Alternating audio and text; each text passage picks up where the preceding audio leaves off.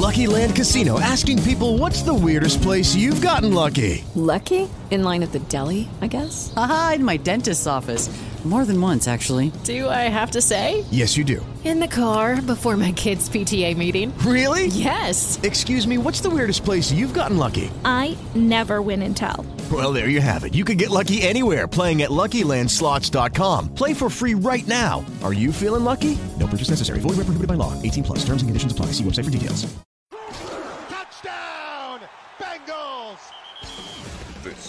Bengals Live on the First Star Logistics Bengals Radio Network. Brought to you by Paycor. Paycor is proud to be the official HR software provider of the Cincinnati Bengals. Alta Fiber, future-proof fiber internet designed to elevate your home, business, and community to a new level. Kettering Health, best care for the best fans. Kettering Health, official healthcare provider of the Cincinnati Bengals. You're listening to the Bengals Radio Network. All right, let's get it going on this Monday night. It's Bengals Line. We're on the First Star Logistics Bengals Radio Network at 700 WLW. Lance McAllister, Dave Lapham. We've got three hours to sort through tonight. Man, we've got a lot to deal with. We'll hear from coaches, players, and more current players, former players. Let's get to it. I'm Lance McAllister. He's Dave Lapham. And Dave, let's reset since last we talked. And if you go back to Thursday night, and I think when everybody saw Joe wince on the sidelines with the throw attempt, everybody had that feeling in their stomach like, uh oh, this is not good. And we've since learned it, it's not, but it's. It's, the reality is it's life in the NFL. There's still seven games to go, and this, no matter how you slice it, this is still a damn good roster. It is. It's a good football team, um, and I think uh, uh, Jeff Browning's a guy that understands what his role is. And, and, bottom line, it's don't screw it up. I mean that that's that's the thing. I think a, a quarterback in his situation, the biggest challenge for him is going to be all right. Make sure I take advantage of opportunities to present themselves, but don't put the ball in jeopardy. And there's a fine line there. There's a balancing act there. It's, you know, you don't want to cost your team a possession. You don't want to give any extra possessions to the opponent. But it's like if you're too hesitant in that regard, now you're not uh, aggressively making plays that you feel like you can normally make. And I think that Jake Browning has a good feel for where that line is already. I, I, I, really believe that. I think he's played a lot of football, and he's played at a high level and a very successful level at a high level. I mean, he was, uh, you know, the man in high school. He still got records that, that he set in the high school level, and uh, he was player of the year. Uh, you know, uh, in, in high school, his junior and senior year in that state of California. I mean, the guy, he was sixth in the Heisman Trophy voting as a sophomore in college.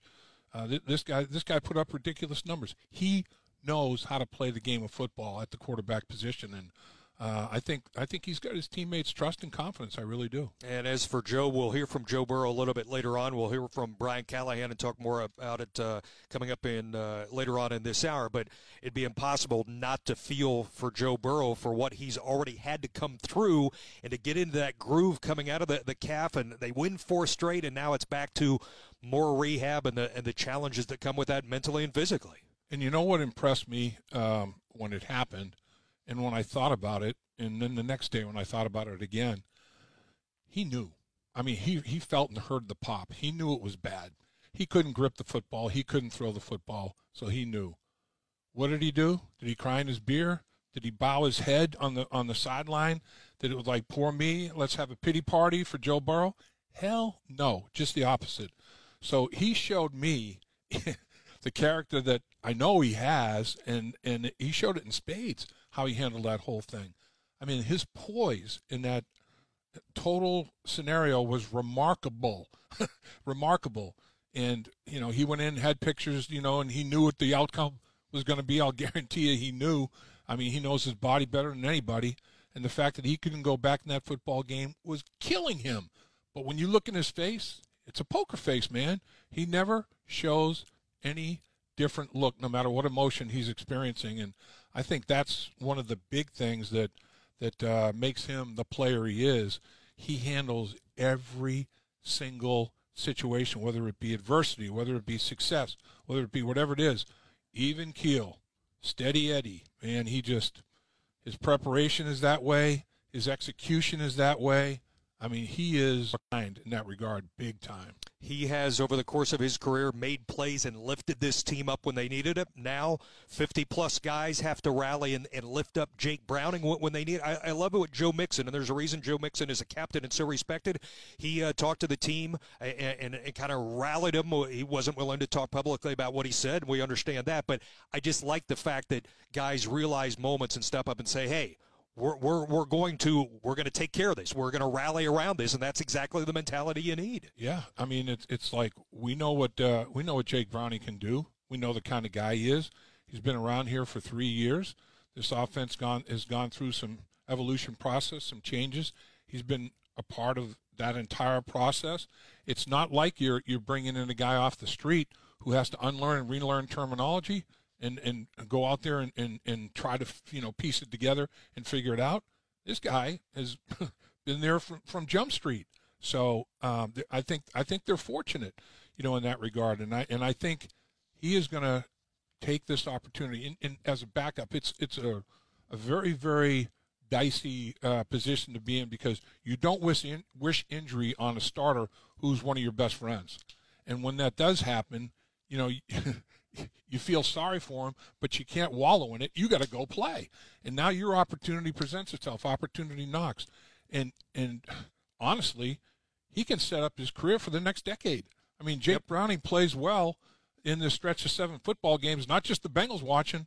There's 31 other teams that are watching, and and you know he can make a huge statement. And and honestly, um, it can really change the arc and the pathway of his career.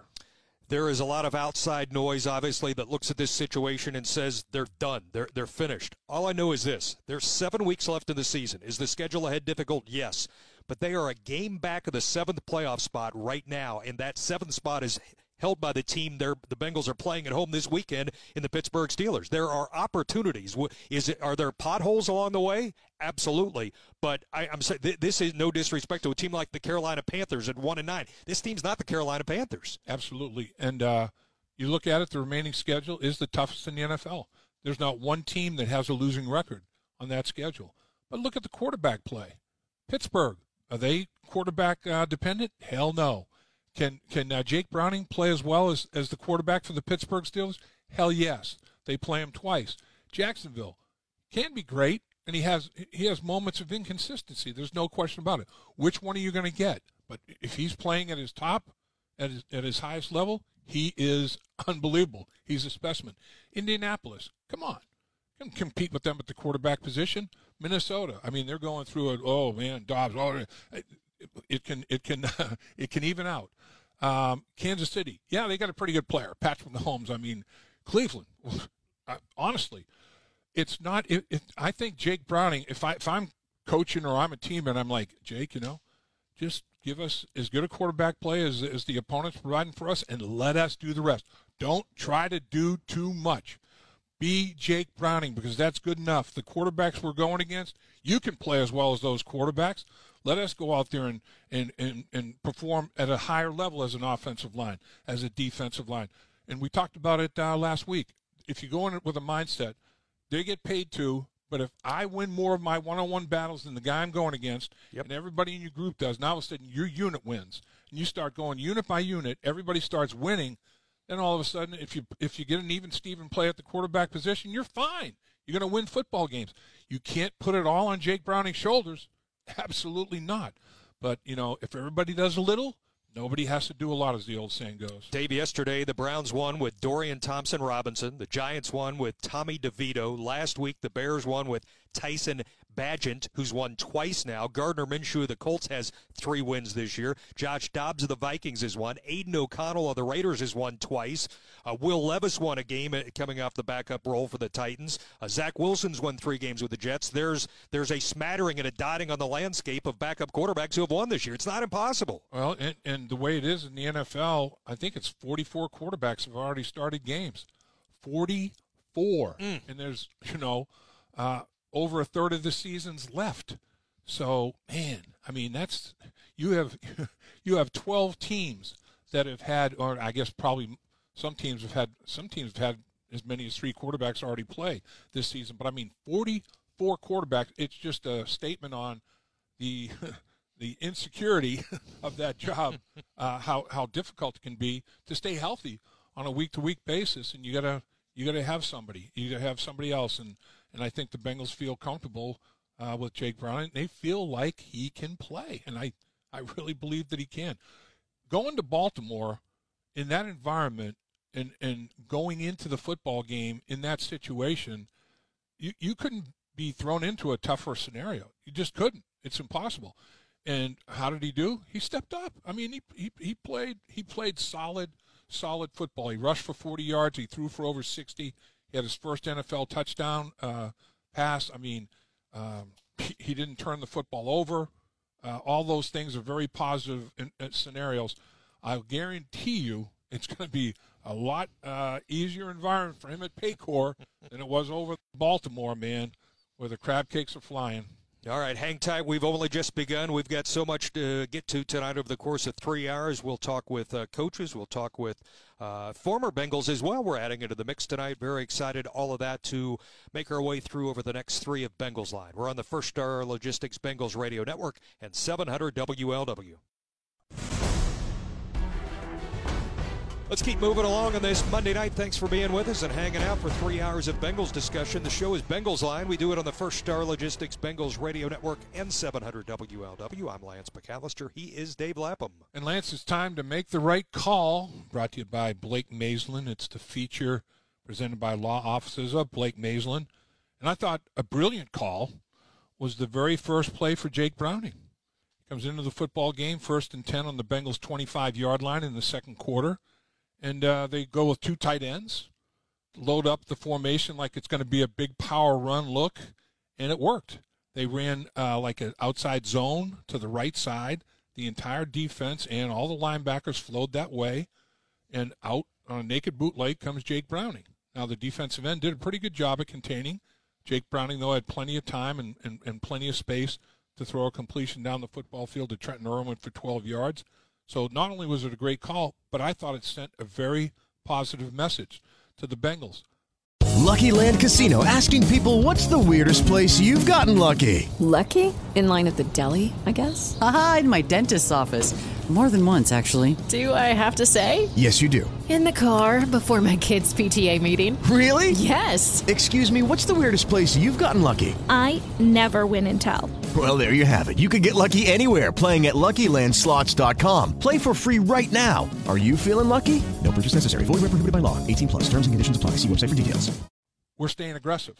The very first play that Jake Browning's in there, we're get we're moving, changing the launch point, getting them out of pocket. We're throwing the football down the football field, telling your football team and telling the Baltimore Ravens defensive football team we're not going to curl up in a ball and run the ball to death and uh, say, you know, so much for this football game.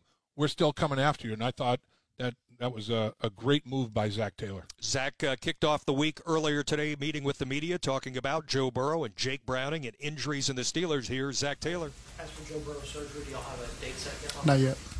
Zac, is there a way? I mean, I know you guys are still gathering information, but say you guys were able to make make it to the postseason, would he be able to come back in the postseason? I would not think so. Are y'all still in the kind of information gathering process on that? Yes. How much have you seen him here over the last couple days? Oh, today. I mean, um, players weren't in this weekend, but today I saw him at everything we did there moments or throws from Browning against Baltimore that you found particularly encouraging? Well, the first one's a tough one. You know, it's a naked to your left. The throw to Trent Irwin, uh, that was good. Um, good awareness. You know, even even the third down one to Trent Irwin that they ended up overruling, I thought was a really good throw. Um, they're in the two minute drive at the end of the first half. So those were some impressive plays that he made. Some of the scrambles he made to extend some plays. So I, I was very encouraged with how he played. Obviously, the job of the quarterback is to go win the game for us, but um, I know that everybody's got a lot of confidence in Jake and, and excited to watch him play. As he develops, you know, what has he been working on and what could be a next step for him to make another league player?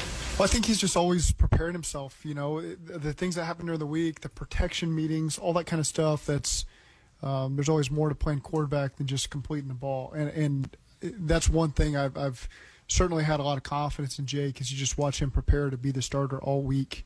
Um, the calmness, the confidence in him uh, again, I mentioned this earlier, just to go on the road on a Thursday night, short week, tough environment, and have the poise that he had uh, shows that that um, you know we can have that confidence in him because he was ready for that moment. Looks like uh, his arm strength people might underrate a little bit, and then his speed. Um, linebacker was a little flat in his ankle for Jake ran right by him. I mean, he's a little bit faster than you might think. Yeah, he's got good game speed. You know, it's I don't know what his 40 time is, but some guys just have that, that awareness and that knack for making plays out there with their legs. And you saw that from Jake Lott in the preseason. Those were really the opportunities he got. You saw it show up the other night. Um, the quarterback's job is to get the ball in the end zone and move the team. And and I thought Jake Jake's got that ability to do that for us. A big part of it, Zac, also is commanding the offense, commanding teammates yep. when you're in the huddle. And some of the guys inside said that's what you know has re- really impressed them in the preseason. No question. You know, he he's been here a long time. He he knows all the ins and outs of the quarterback as well as as well as all the other guys we've ever had come through here. And so excited to watch him get out there and compete. What is the key? I'm sorry. I'm going to try. Go ahead, Mike. Just a quick follow up. What is the key to commanding an offense? Well, full ownership in what you're doing. You know, first of all, so if you're in there and guys got to feel that you don't maybe have full command over what's being asked to you, then it's hard for them to um, to respond maybe when you're asking some of them. So what Jake has got is a full command of what we want of this offense, the intent of everything we're doing, full command at his position. And so then when he needs to talk to guys and ask for more, um, they they know that he's he's 100% certain of what he's doing. And so guys will rally behind that, and, and Jake certainly has those qualities. Go ahead, Avi. Do you have one? Sorry, yeah, sorry, thank you. Uh, there's a lot of quarterbacks around here. Uh, there's a lot of quarterbacks around here, and I know it's only high school. But you guys ever look at his numbers and what he did in high school? Absolutely, yeah. I, I love looking at that kind of stuff, you know, and um, certainly always been aware of that. The the prolific high school career he had was was aware of him, you know, during his time at Washington, and um, so yeah, it's. I mean, those are things as a as a kid who grew up playing quarterback. I was always uh, searching every website I could back in the late '90s, early 2000s of um, you know, all those guys that set all those records, the, the Booty Brothers, the Mocs, all of those, Chris Leak, all those guys, you were always aware of those record setting and guys. And, and Jake is certainly in that category, having a prolific career over there in California. I know each game tells a different story, and that's how you guys look at it as coaches. But did the long weekend allow you guys to maybe evaluate what's been going on in terms of allowing as many explosive plays as you have in the last two games? It's certainly something we got to shore up, and sometimes that happens with plays down the field. You're in one-on-one situations, um, and it's it's not something that we want to have happen. I think our guys um, are eager to kind of hit the reset button, not not necessarily hit the reset button, but get refocused here as we play Pittsburgh. And um, it was good to have that three-day rest, extra three days for guys to get healthy and respond the right way. And um, I, I, love the attitude that we've had from the guys in the building, the energy, and so I, am excited to watch this team compete this week. How much of that also, Zac, is you know, we take for granted maybe that some of these young guys have gotten thrown into the, the mix, like a DJ Turner, Dax Hill, Cam Taylor, Britt. They're still relatively young secondary, and sometimes they're growing pains. Still, is that part of it or no? Well, I mean, it's it's on everybody at this point. You know, we're we're over the halfway point in the season, so um, everyone's expected to be up to the standard right now, and and again, it's um, we played played some really talented quarterbacks, some guys that are playing really hot right now, you know, and, and they had some explosives, C.J. Stroud and Lamar, and um, those guys will test you, but it's up to our guys to respond. And obviously, on as a, as an entire team right now, we these last two weeks especially, we haven't played up to the standard that we've held ourselves to, and uh, so it'll be good good to get back to that this week. Speaking of those young guys back there, did we see a changing of the guard last week with Jordan Battle and coming in and just kind of taking that job. I thought he made the most of his opportunities, you know, and so we're going to continue to rely on everybody moving forward. But Jordan did a great job. Um, you saw him play a lot of the snaps in this game. That's going to continue as we go forward. Uh, so again, it's all about grabbing the opportunity that's in front of you, and, and I think Jordan's done a good job of that. He's got to continue to be consistent going forward. Zac meeting earlier today with the media. Hang tight. There's more to get to. Brian Callahan, Bengals OC, joins us next on Bengals Line on the First Star Logistics Bengals Radio Network and 700 WLW.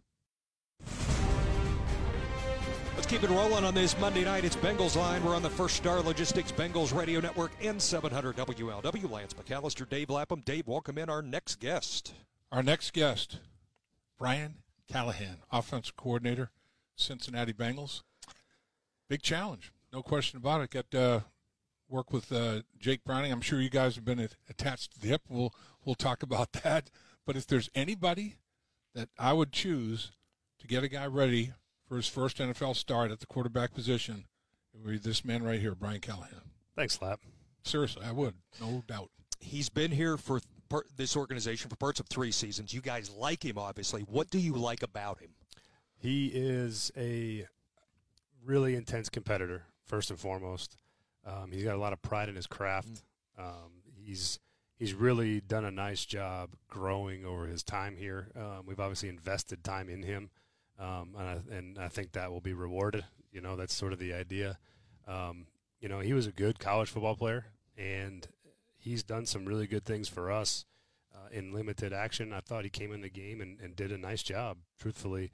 Um, you know, in, in tough circumstances, and and the biggest thing that I think you take away from an, uh, a moment like that when you're just trying to find a traits and def- you know guys walk in the huddle and players know whether or not very very quickly whether or not a guy's up to the task. And I think the minute he walked in the huddle these guys the guys looked at him and were like oh yeah he's ready like there was no he there was no waiver he was he's incredibly confident in his abilities um, and I think that that goes a long way. Just as you walk in the huddle the first time in a game, everyone's looking at you, how you going to handle it, Yep. and and I thought he passed that that initial test really well. So um, Jake's really intelligent. He's got a great grasp of our system, um, and I think that there's uh, the silver lining is you- you're excited for a guy like him. You know, you root for him, um, and, and you hope that you can put him in great positions to be successful because he's he's earned that opportunity uh, to be the guy that's going to take over for Joe. And um, you know, it's up to us offensively, myself included, to to make sure that we put him in the spot to have success. But um, man, just you look at his story and, and how he's worked and grinded to get to this moment. I I think uh, you'd be hard pressed to find anybody who wouldn't be rooting for him to have success. So um, I'm I'm excited about it. I'm excited about his opportunity and, and excited to um, help him have some success. You, you're you couldn't be more right. I mean, I I remember being in huddles where quarterback comes into the huddle and it's like you know hard boiled eggs eyes and apprehensive is probably being kind and we You kinda- know, as soon as you see Oh, it, you we know. kind of look at each other like oh crap you know and then and then in comes Turk Schonert another example Yeah. Kenny goes down uh, the year we go to the Super Bowl Kenny goes down uh, in in the early in the season and uh, Turk comes in guys let's go man. We're good. We're gonna win this game. We're like let's go. You know I mean it's it's like night and day that way. And you do you start you, you get a feel right away for if a guy is up to the task like Paul Brown used to say son it's a little too big for you. Or if it's not too big for you that's you know that's what you wanted to hear from him obviously. But I mean this this guy at every level I mean in, when he was a senior in high school he threw 91 touchdown passes in a season Yeah. 229 in a career in high school. What the heck? And then you know he goes to he goes to Washington 39 and 15 as a starter he rushes for 16 touchdowns. And that's the thing that impressed me. As soon as he saw guys with their backs turned and man coverage he's like he's running going for 19 going for you know I mean he rushed for 40 yards. As the lineman I'm like there's my guy. Yeah. seriously I mean he's um he's got a great feel as with the ball in his hands. He's a um a sneaky scrambler. Yeah. he's he's always had that part of his game. When you go back to watch him in Washington, he's you know he's made a lot of plays with his legs, and that's going to be um, a critical factor in in playing quarterback in at on any team in the NFL. But certainly for us, that's going to be an added element. You know, as as we saw when Joe got healthy, how much that makes a difference. Picking up a first down or two. Obviously, Sure. picked up that fourth down in the last drive, and um, that's a huge part of playing NFL quarterback, and he has that ability to do that.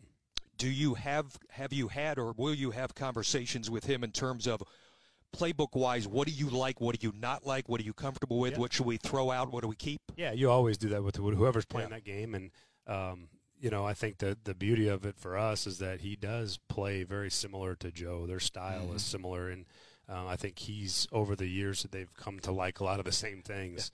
Um, there is definitely uh, a little like you know during the game even you know you, you go to him and you go hey what do you like? And and sometimes guys don't like that because they feel like you're babying them or you're you know and, and Jake's response when you know I think Pitch was asking him a couple times what do you think? he goes just call it you know? Yeah, right. just call it. I got it. Just call it. And that's what you want to hear um, and then obviously over the course of the week you tailor the likes and dislikes as you get to the game. But um, you know Jake Jake prepares really well and he felt confident in the moment. And that was you know truthfully a good thing to see when he goes no just I, got it just call Yeah, it I'll, yeah. I'll I'll do I'll do it I got it don't worry about me um, and and that's a that's a good thing. That's a good trait to have. So yeah, we'll tailor the game plan to his likes, and we'll have we'll find ways to to make sure he feels comfortable. But and then at the same time, he's going to probably say the same thing. Like, I, you guys call what you think needs to work, and I'll make it work. So um, that's a good good trait to have yeah. as a quarterback. So I asked Zac in the post game. I said, "Did you have to do any shrinkage of uh, game plan? You know, because of, uh, the fact that hasn't had a whole lot of snaps." No, no, he's responsible for the entire game plan. You know, everything was on, everything was in play. Uh, we didn't we didn't change anything. I did think though that it was brilliant. Uh, the first snap, you guys, two tight ends, you know, play action, naked boot, get them out of pocket. They they bite, they flow. They although you know the, the contain guy did a decent job, made Jake made a make a good throw, and Jake did. But I thought it was like signal to Baltimore. We're staying aggressive. Signal to Jake. We're staying aggressive. You know, execute yeah. that play. I thought it was a brilliant call. I, I think that's a where you have to land. I mean, we we still feel really good about our football team. Yep. Like we have a really good team. Uh, we have good players on offense, and Jake's job is to get him the ball. And uh, I don't think you're gonna. We, we won't shrink or shell up. I mean, we're still going to be an aggressive football team because we feel like we have the ability to be. Um, what that looks like for Jake may be a little different than what it was mm-hmm. for Joe, but I don't. We, we are not going to take our foot off. We feel like we have a team that can compete and um, we feel confident in Jake's ability to execute, and so we're going to let him go do that. And um, you know, I don't think you'll see us get overly conservative, or right. Uh, we're going to play football the way that, that we think is the best to, to win a football game, and um, and we're going to let Jake go play football the the way that he that he's going to need to, and yeah, you know, we're not just going to. Uh, you know, hand the ball off 50 times and, and just punt and play defense. Like we're still going to go attack people on offense. Yep, and, yep. Um, I think that, that that's the way you should approach that one element uh, of this offense that really seems to be coming on. He's taking advantage of opportunities. Tanner Hudson has 18 catches on 22 targets. Seems to just keep getting better. Yeah, he's uh, you know Tanner, another veteran player that, that's had a lot of experience, but hasn't had as much opportunity. Yeah. And, and, this is a system that probably fits his uh, pass catching ability well. He's he's always shown a, a knack for getting open, making plays on the ball. He's sure handed. He's got he's big bodied uh, all the things that we liked about him coming out of training camp. Uh, mm-hmm. There's just always a trick with the roster spots at tight end when you have to factor in the special teams and there's a there's the run blocking portion, which he's actually done okay at too. And um, you know, it's just hard to get those numbers exactly right, but. Uh, we knew we liked Tanner. We knew he had ability to help us. Uh, wasn't sure when that would come up, and um, obviously he's he's taken a huge advantage of his opportunity and, and, played really well for us in some passing situations. And made plays on the ball, and he's uh, he's doing everything that we saw him do in training camp, which is which is good to see him translate those into the games. But I've been really pleased with what he's brought for us in that position, at tight end position. Um, done a really nice job. When I, when I watch him, his body language conveys two things to me: savviness and confidence. Mm-hmm. I mean, he knows what the hell he's doing. I mean, he's just one of those guys that with lucky landslots, you can get lucky just about anywhere. Dearly beloved, we are gathered here today to. Has anyone seen the bride and groom? Sorry, sorry, we're here. We were getting lucky in the limo and we lost track of time. No, Lucky Land Casino, with cash prizes that add up quicker than a guest registry. In that case, I pronounce you lucky. Play for free at LuckyLandSlots.com. Daily bonuses are waiting. No purchase necessary. Void where prohibited by law. 18 plus. Terms and conditions apply. See website for details.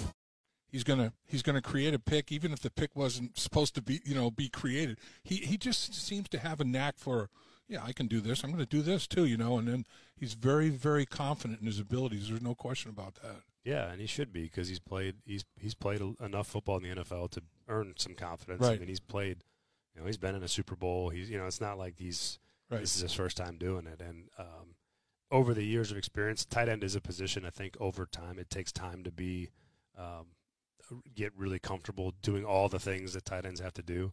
Um, and so you see guys like him really start to grow in that fourth, fifth, sixth year where they start to really become you know more complete players. I think he's done a really nice job taking all of his experiences he's had prior and then being able to help us here, which has been been a good thing for our offense.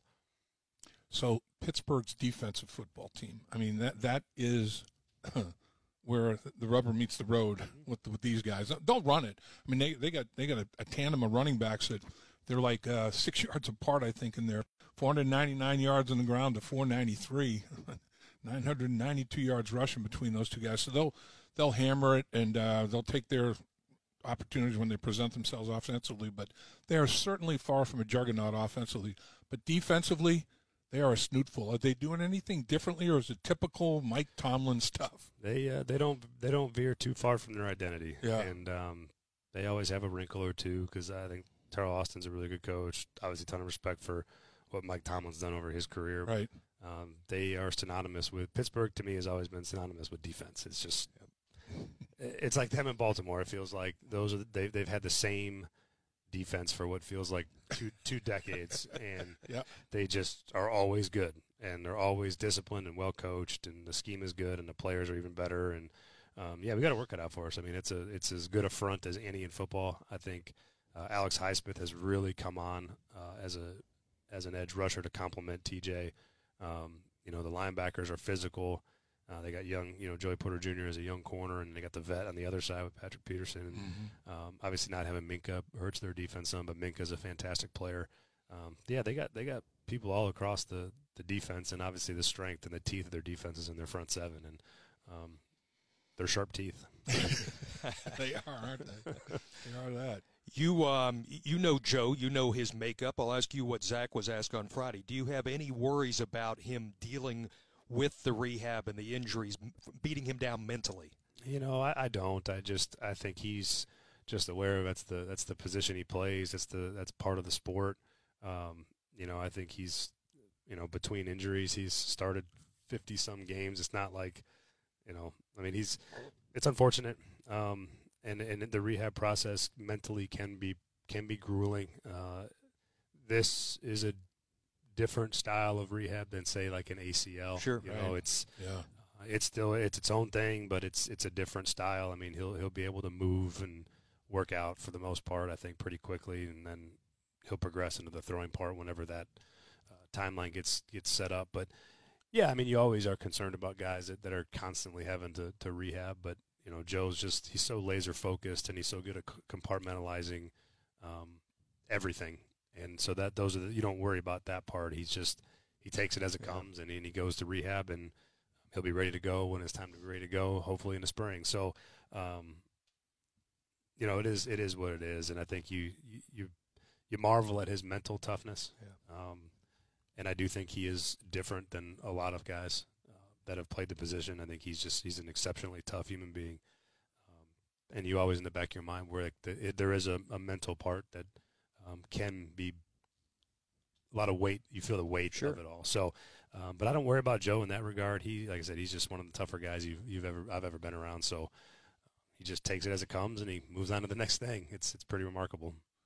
I, I don't know if I do voodoo or I don't know what I do, but I'd say, you know what, football God, somehow I'm going to intervene here with you. And it, it's like there are, there are guys that in the beginning of their career, they have a run where they're just going to go get a bunch of injuries. Other guys have a long career and then a bunch of injuries at the conclusion and everything in between. I mean, it's just, you can't, uh, you certainly can't anticipate anything in that regard. He's going through a stretch, though, that, oh my God, when are they going to like let the, I mean, they, they've bitten in deep. When are they going to let the teeth go on that? It's unbelievable. Yeah, it's one of those things you don't you don't have any control over, and you do the best you can. But uh, you know, I think a little bit back to like how Matthew Stafford's career began. You know, yeah. he he had a couple of injuries early on, and they you know he was questioned as is he is he injury prone, and then he's you know obviously he's one of the iron men at the position. So um, I think those things just happen. Yep. And they're just Yep. there's they're circumstance. It's just sort of the fate of whatever the the football gods decide. And, and like I said, they'd, it'd be nice for them to be a little more friendly to us, but uh, that is what it is. no doubt. It just hit me. I'm a little bit slow on this. You shaved. I did, yeah, I did. Just a any fresh- particular reason? Yeah, it comes and goes. Um, it grows back quick. Don't worry. But It's uh, yeah, fresh start. You know, fresh seven weeks to There go. you go. and and kind of get got the the weekend was good to recharge and get a little bit of rest and you know wrap your mind around what the next seven weeks is going to look like and and hopefully we can we can make a run at the playoffs because I still think we have a really good football team and and we're going to play some good teams still, but.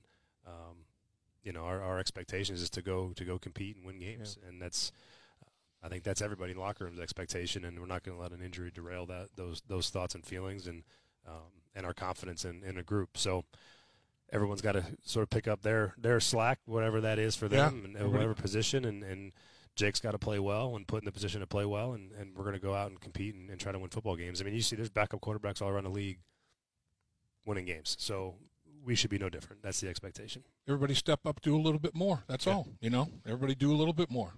Good seeing you. Appreciate your time as always. Of course, happy to be here. When I reach puberty, I'm going to grow a beard like yours. Brian Callahan with us, everybody. It's Bengals Line on the First Star Logistics Bengals Radio Network and 700 WLW. Hey, we're back on Bengals Line on this Monday night. Thanks for being here with us. We're making our way through that uh, Ravens game, looking ahead to the Steelers as well. Bengals Line on the First Star Logistics Bengals Radio Network and 700 WLW. Lance McAllister, Dave Lapham. And Lance, it's time for the Kettering Health uh, feature with the injury report brought to you, presented by Kettering Health, the official healthcare provider of the Cincinnati Bengals in Paycor Stadium, providing the best care for the best fans. And uh, obviously, everybody knows uh, that Joe Burrow sustained a uh, ligament tear in his wrist, and he's going to have surgery and be out for the season. Sam Hubbard was deactivated again for the football game with that ankle problem, so he's got a severe scenario going on with uh, I don't know a tendon, ligament, or whatever in that ankle, or maybe both. Who knows? But uh, I think that he will be back for the Pittsburgh Steelers. I have a sneaky suspicion that's going to be the case. Uh, Tee Higgins has got a scenario uh, with that hamstring that is significant, and you know you, you look around the league. There are guys that have been out for over a month with hamstring problems. It all depends on the location of the hamstring uh, pull and the severity. It's a it's a two prong s- scenario there. Cam Taylor Britt quad injury, more of a quad bruise. He said I saw him after the game. He said he'd landed on it and exacerbated the problem. It's not a quad pull. It's a it, it's a Charlie horse basically is what it boils down to. And uh, so there's some swelling, some blood in there. They have to get uh, removed. Uh, B.J. Hill hyperextended his knee during the course of the game, but he came right back in the football game. And Yossi Vosh was down with a knee injury, and hopefully he's had enough time with the mini bye and 10, ga- 10, 10 days between games to be able to go against Pittsburgh. Sounds like a plan. We're heading down the stretch in our first hour of Bengals Line on the First Star Logistics Bengals Radio Network and 700 WLW. And down the stretch we go. Final segment of hour one. We've got three hours to unfold and unpack tonight on Bengals on the First Star Logistics Bengals Radio Network and 700 WLW. Lance McAllister, Dave Lapham still ahead. We'll hear from Lou Anarumo and some special guests from the ranks of former Bengal great. All of that is ahead. Hang tight. Two more hours of Bengals Line ahead on the First Star Logistics Bengals Radio Network and 700 WLW. Touchdown, Bengals! This is Bengals Line on the First Star Logistics Bengals Radio Network. Brought to you by Paycor. Paycor is proud to be the official HR software provider of the Cincinnati Bengals. Alta Fiber, future-proof fiber internet designed to elevate your home, business, and community to a new level. You're listening to the Bengals Radio Network. Hey, we're back on Bengals Line. Hour number two about to unfold. Thanks for being here with us tonight. Bengals Line on the First Star Logistics Bengals Radio Network and 700 WLW. Lance McAllister and Dave Lapham. And Lance, the Bengals and Paycor are recognizing this year's Coach of the Week winners at this week's game against Pittsburgh. To see if your head coach was chosen, visit Bengals.com slash Coach of the Week. Dave, to kick off hour number two, I'll let you do the honors. You've done this once or twice, welcoming in a very special guest. A very special guest. Not only a great football player, but an even greater human being. What he's doing with his foundation for people in the in the community in the in the, in the region, and and it's a it's far-reaching. It's it's amazing. But he was uh, MVP of the National Football League in 1981 when we went to Super Bowl 16, and uh, he played at an unbelievably high level. In in my mind, as accurate a thrower as there ever has been in the National Football League, bar none. Number 14 in your program, number one in everybody's heart, Mr. Ken Anderson. Wow, Dave! Thank you. Uh, I mean, I, I, I guess I guess all those nights of giving your back a massage before the game right. paid off. I, I Yeah, you, right. you know, Yeah. Geez, I never expected that. That's good. That's good. Uh, Kenny, take us back to uh, Thursday night when you saw Joe Wentz trying to throw on the sidelines, and then hear the news uh, on Friday. Uh, how how does it hit you? What what's going through your mind as you uh, process all this? Well, just heartbroken. You, you know, I mean, once he came and you saw the shot on the sideline, you know, trying to throw a ball, he couldn't even grip it; it just dropped out of his hands. You knew something was seriously wrong because you know this guy is is as tough as they get, you know, and and little things he just fights his way through. But you could tell this was something more. Yeah, no question about it. So, I mean, you were in a situation where you had an injury to your right index finger, and Turk Schonert came in as a as a backup quarterback. You've seen what backup quarterbacks have to do to stay ready, you know, in your playing career. Plus, as a coach, you, you've been in situations where you've had to get backup quarterbacks ready to to go play in, in a football game. What's the secret sauce, Kay? Is there any secret sauce? What's the what's the what's the give us give us some scoop here. Well, well, first of all, it wasn't my index finger. I broke my hand. It was back in the base That's of right. the hand between, right. between my, my fingers and, and my wrist. That, Yeah, uh, yeah. you know, and had it operated on. And, uh, you know, it's supposed to be about a, a six week deal. And if you remember, that happened in the, the last preseason game up in uh, Milwaukee playing Green Bay. Yep. And, uh, you know, we had come off, uh, you know, two years with Tiger Johnson going down to the last game of the year, whether we're in the playoffs or not.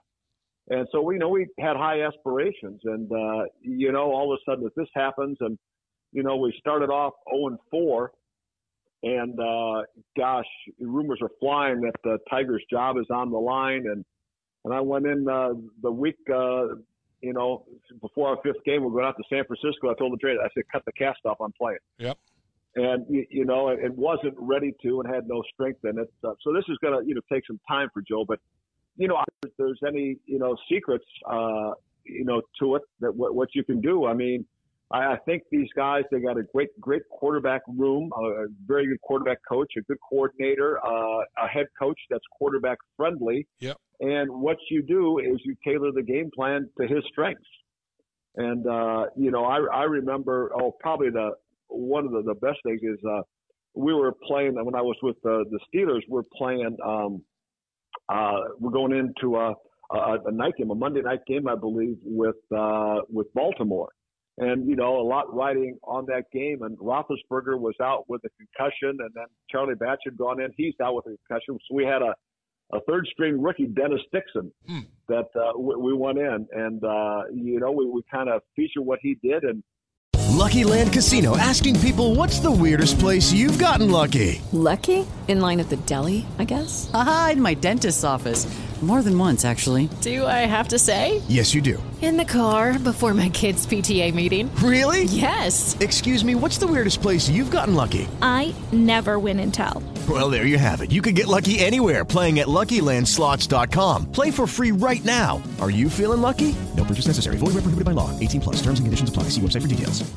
And uh, had it not been for a you know a fourth and twenty completion that sent the game into to overtime, you know we win that game. Unfortunately, we got beat by a field goal in overtime. But you know I, I think the big thing is don't ask him to do what Joe does. Yep. You know they're, they're they're two different guys, and you know and and the nice thing about Jake is I mean he showed promises. You know in in the preseason, and you know he did some good things last week. So I mean this guy had a an unbelievable college career, an unbelievable high school career. The guy can play. Yep.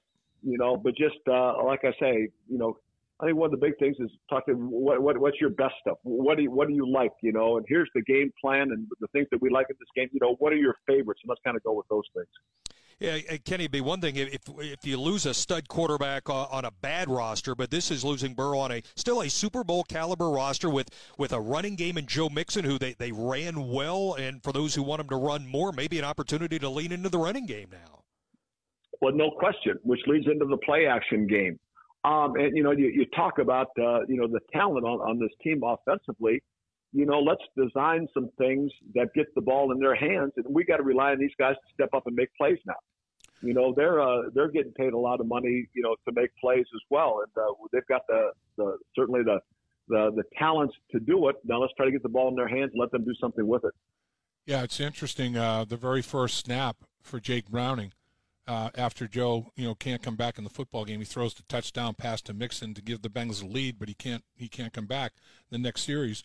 And at their own 25 yard line, Zac comes out, two tight ends on the same side of the formation, right next to each other, puts Browning under center, and now uh, Baltimore saying, "Here comes the run." Uh, play action fake. You know, they run the, the, the outside zone to the right, naked bootleg to the left. He throws the ball 12 yards down the field to Trenton Irwin, and it's like, great call. Great. To, you know, you're thinking, yep. man, go under center with multiple tight ends. They're going to run it. And now it's like, hey, Baltimore, no, no, no. We're not folding our tent. We're staying aggressive. And it's a message to Jake. Jake, we believe in you. We're staying. We're going to throw the football. We're going to mm-hmm. we're going to let you do your thing. I mean, I think all that's uh, all that's real positive too. And and the, I agree with you, Kay. I mean, the the players trust and believe in Jake Browning. He's been around for three years. You know, oh, yeah. It, it's one of those things where they know all about this guy. Well, you know, they know him. They watch him practice. They watch what he does on the scout team. Yep. They watch how uh, he prepares for a game, how he's ready to go in. Uh, you know, his input with with Joe on the sideline. So yeah, I don't think there's anybody in the team that that doubts that he can come in and do it. Now, you know, that being said, everybody's got to pick their game up just a notch. You know, yes, we need sir. just that that half more second from the offensive line. Yep. You know, to get the ball off. Uh, we need, you know, just that that little bit more in the running game so we can, you know, we can lean on that a, a little bit more heavily. You know, so like I say, this and and then now the defense. I mean, we can't be gashed, you know, by certain plays either now. You know, we got to we got to step it up. Let's get back, you know, where we're holding the team you know, to a to a touchdown or something like that to give us a chance to win the game. Yep. Bengals Steelers now, and how I view that rivalry has forever changed since you told the story many uh, many years ago of Bengals, Steelers, you, the shower, and beers. Could you relate the story of having beers in the shower with Steelers? Well, it was, uh, if you remember, it was 1979, and Dave, I think you'll agree with me, that was the worst Bengals team I was ever on. Oh, God. It was uh, we, we, were not very good, and no. and uh, the Steelers came into Cincinnati 7 and 0, and, and we were 0 and 7. And I think we beat them 34 to 10. They didn't cross midfield until uh, the fourth quarter. Chuck Noll told him after the game, if I didn't know you guys better, I thought you threw the game. well, we're we're in in Pittsburgh uh, later on in the season, and we're getting thumped pretty good, and it's in the fourth quarter, and and Joe Greene sacks me again. It wasn't Lapham's guy. There you go. Uh, you know, it, it was somebody else, but he's laying on top of me, and he says, "Kenny, why don't you come into the locker room for a beer after the game?" And at the old Three Rivers Stadium at that time, the locker rooms were right next to each other. And, and so I showered quickly, grabbed my bag. I walk in the locker room, and the first guy you see was Bradshaw doing his media interviews. And he, he stopped the interviews and took me to the back of the locker room, and they turned off their sauna, had a garbage can full of beer in it. and uh, he clears off a couple of seats for me, him and me in the front row. Kenny's with me. And uh, we have two or three beers, and I'm feeling better about life until I go out to catch the buses to go to the airport, and they've left. And uh, I'm trying to figure out how I'm going to explain that I got fined and had to buy a from Pittsburgh to Cincinnati because I'm in the Steelers locker room drinking beer. And so I'm, I'm, I'm running around looking for a cab to go to the airport. And then there goes the Tom Gray and the equipment truck. And I, I flag it down and I ride out there and the airport. And for some reason, our, our plane's, uh, you know, late getting in. And we pulled up to the gate. The plane's going to come, and the guy lets me in the side door, and the whole team's standing there. And first, I'm a little bit upset. The starting quarterback's not there, and they they don't know. And then I started thinking maybe they know, and they just don't care. oh man! But you know, but I, I think Dave, I think you'll kind of back me up on this. It was as you know, when, when we played back in that era, you know, you know the Steelers were, you know, a, a dynasty, but we Yep. played them as well as as anybody. Our, our record, you know, during that period of time was by far the best in the league against them. Yep. But you know, it was although it was a heated rivalry rivalry on the field, I think it was one of respect. And you know, I- and I think as it developed over the years, and you know, comes to the, you know, the the hit we get on Carson Palmer, I, I think it, it it got to be one of not respect. Mhm. And uh, Yep. you know, and, and like I say, uh, we always look forward to playing. You know, what was the old saying? Uh, bring an extra ch- uh, chin strap. You're going to need two of them and your lunchbox. We're going to be here for a while. That's right. Uh, it's still that it's still that way, but I think you know we respected them. And I think obviously they respected us as well. Yeah, they. I mean, it is. It was uh, double chin strap, big boy pads. Get ready. It's going to be physical. There's no question. You you have a unique uh, perspective because you coached on that staff with the Pittsburgh Steelers. And um, does Pittsburgh uh, was there? How, do- how does Pittsburgh look at Cincinnati? I mean, like you said, Cincinnati, Pittsburgh was the dynasty. Pittsburgh was like, man, if we could beat the Pittsburgh Steelers and let's go and let's and we would, like you said, we split with them. It seemed like every year would Right. win, win at least one of them. what what is what is Pittsburgh's feeling towards Cincinnati that you you you recall? Well, knowing it was always going to be a tough game, you know, but but at that point when I was up there with the you know the Bengals had kind of were were going through their their tough times, Yeah. you know. Right. And so the the, the team that uh, that the Steelers had to beat if they wanted to win the division, go in the playoff, was Baltimore. Right. Right. So that was that was kind of the, the the big one coming up. Although, you know, it's like this. I, mean, I think every, it's every team in the, the AFC North. You know what it's going to be like going in. You can't overlook anybody because you know funny things happen in these games. Yep. And they're always physical. I've got one more for you, only because it was sparked by the fact you were grabbing a cup of coffee before uh, talking with us. Do you remember you once did a commercial for the National Coffee Association, and you were watching film and drawing up plays on a on a yellow notepad? Do you remember that commercial? Yes, I do. Picks you up, coffee picks you up while it calms you down. That's Yeah, There you go. there you go. Uh, and, and, and- the other thing that I, remember about that was, you know, we had a schedule we were going to do it, and they, they wanted, you know, some players, you know, in uniform in the background. What you, they had to be real players, and and so you know, all of a sudden it's getting close to training camp, and they they said, hey, can you do this? You know, and I said, I, I, you know, not I got to speak tonight. So they sent a private plane for us.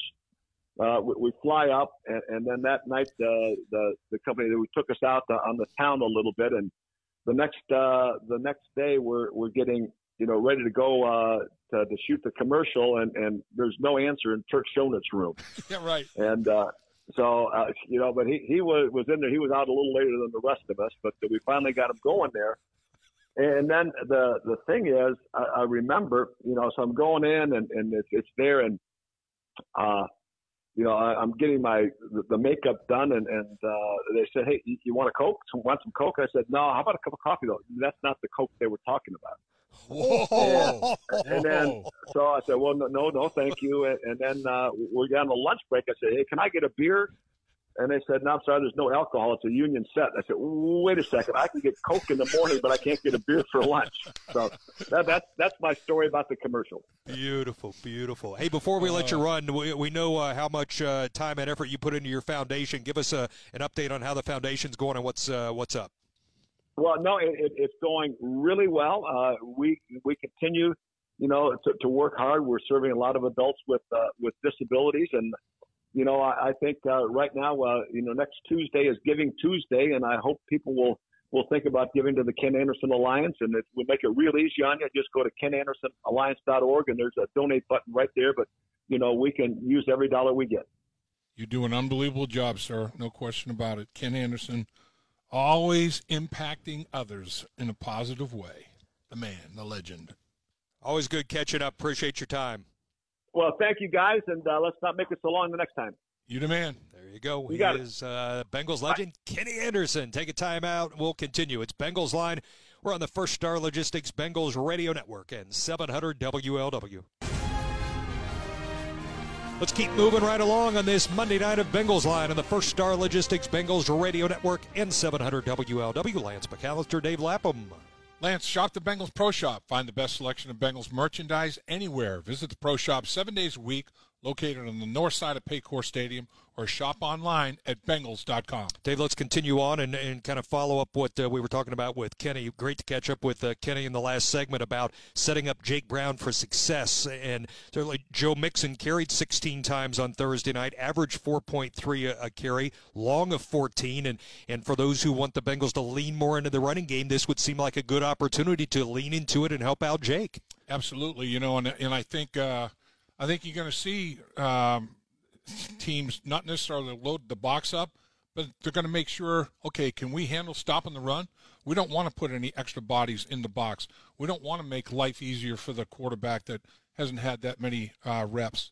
So we're going to try to stop the run uh, just by having six men in the box. Now, do you have to drop a seventh in there? That would be great. That would make life so much easier for Jake Browning. Uh, even if they don't drop the seventh, the fact that you're you can run the football on third and four, third and three, you know th- those kind of down and distances. And the biggest thing is be productive on first and second down. Stay out of third down. Don't put uh, your offense and your quarterback in third and long situations where you're going to see exotic pressure packages and uh, disguising coverages and everything that goes along with it. If you can get a running game going and then have him under center, I thought it was a brilliant move for Zac to put Jake Browning under center. The very first snap he came from the sideline, it's like, okay, two tight ends out there, and we're going to maul you. And they run a little naked bootleg off of that. I think that uh, Jake Browning moves well. I would change the launch point. I would do everything I possibly could to uh, make life easier for Jake Browning. Uh, you don't have to melt down your offense, though. I mean, he understands every nuance of it because he's been here for three years when they have uh, when it has evolved in that period. And we've got about a minute left in the segment, but let's. There are a lot worse situations for a backup quarterback to step into than one that has uh, Ja'Marr Chase, Tyler Boyd, and maybe Tee Higgins back this week. He's got weapons, certainly. No question. Tanner Hudson has become a yep. weapon as a receiving uh, tight end as well, and you know throwing to Joe out of the backfield and other. I mean, this this offense uh, has has plenty. I mean, there's there's plenty of options available to to, to Jake Browning, and and he's more than capable of uh, of making plays. And and the thing we've talked about, third down and red zone. A lot of times, the big plays on third down and red zone are creations and extensions. He has shown the mobility and escapability to do that as well. Still ahead, how about Anthony Munoz? The Hall of Famer will join us as we continue with Bengals Line on the First Star Logistics Bengals Radio Network and 700 WLW. Hello, it is Ryan, and I was on a flight the other day playing one of my favorite social spin slot games on chumbacasino.com. I looked over the person sitting next to me, and you know what they were doing? They were also playing Chumba Casino. Coincidence? I think not. Everybody's loving having fun with it. Chumba Casino is home to hundreds of casino style games that you can play for free anytime, anywhere, even at 30,000 feet. So sign up now at chumbacasino.com to claim your free welcome bonus. That's chumbacasino.com and live the Chumba life. No purchase necessary. VGW, void, prohibited by law. See terms and conditions 18 plus. We continue on with Bengals Line on this Monday night. We're on the First Star Logistics Bengals Radio Network in 700 WLW. I'm Lance McAllister. Alongside is Dave Lapham. Yes, sir, Lance. And on Tuesdays and Wednesdays throughout the season, save five bucks off Mike's Car Wash top two washes. For all washes sold on Wednesday, Mike's donates one dollar to the Anthony Munoz Foundation, legendary foundation by from a legendary player. So far this season, there's been thirty-one thousand $176 donated.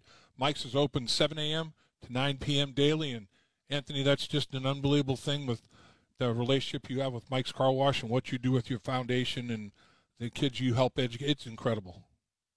I tell you what, Lap, hey, Lap, Lap, good being with you guys. But, uh, you know, with the foundation, this is our 22nd year, and we have some amazing partners. And uh, Mike's Car Wash, the last several years, uh, uh, as you mentioned, you know, the ads, uh, you go in there and you get an ultimate wash, and they donate a buck a dollar. And uh, I tell you, we've been able to impact a lot of kids through you know our straight A luncheon, young men and women that get scholarships to sure. our football academy. Just two of our eight programs, but you know we can't do what we do without great partners like Mike's Car Wash, and we're very thankful. And it's, it's fun for us because you know they send us a kind of a weekly email to show us how that money continues to grow. So every week, uh, you know, we're thankful that that number continues to grow and. Uh, so by the end of the season, you know, we get a chance to, to get a check from Mike's Car Wash and continue to impact youth in this great community. That's awesome. Anthony, let's start with the uh, the tough news and, and get it out of the way. Just your reaction to uh, the the unfortunate news with Joe Burrow and uh, and the the hand, the wrist. Oh my goodness! You know, there's one thing that I hate about sports, and that's injuries. And uh, you know, I think we've all been through it, and you hate to see it. Uh, you hate to you know, especially the team you root for, and you see the the key guy in Joe Burrow going down with an injury. I mean, that just uh, it breaks my heart. I mean, you know, the guy, you know, every year seems to be one thing or another, and uh, you know, he finally got it rolling. He was, it appeared he was, you know, pretty healthy from that calf, and then to have something like this take him down, uh, just really, really hate to hate to see it for him, hate to see it for the team, and really hate to see it for this city because. uh you know, he, he means so much uh, not only to the team but to the city.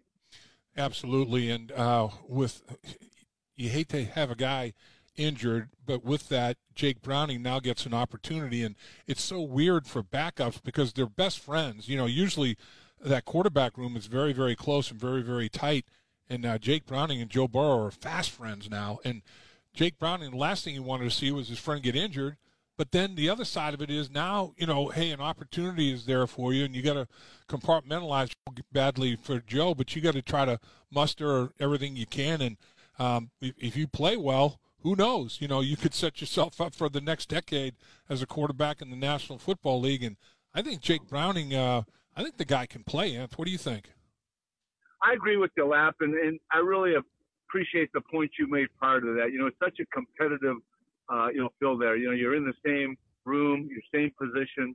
I mean, you want to be on a, a squad to start and play, and you know, when you're the backup, you know, you you want that, but you don't want it to happen the way it's happened with an injury. But, right. You know, now it, it, it is an opportunity. I'm sure Joe's right there rooting him on because he can't play, and that's usually what happens. Yep. You know, a starter starter gets hurt, and you know you're there rooting for the guy because it's your team. You want to win, uh, and that's the great thing about it. You have a young guy that gets an opportunity.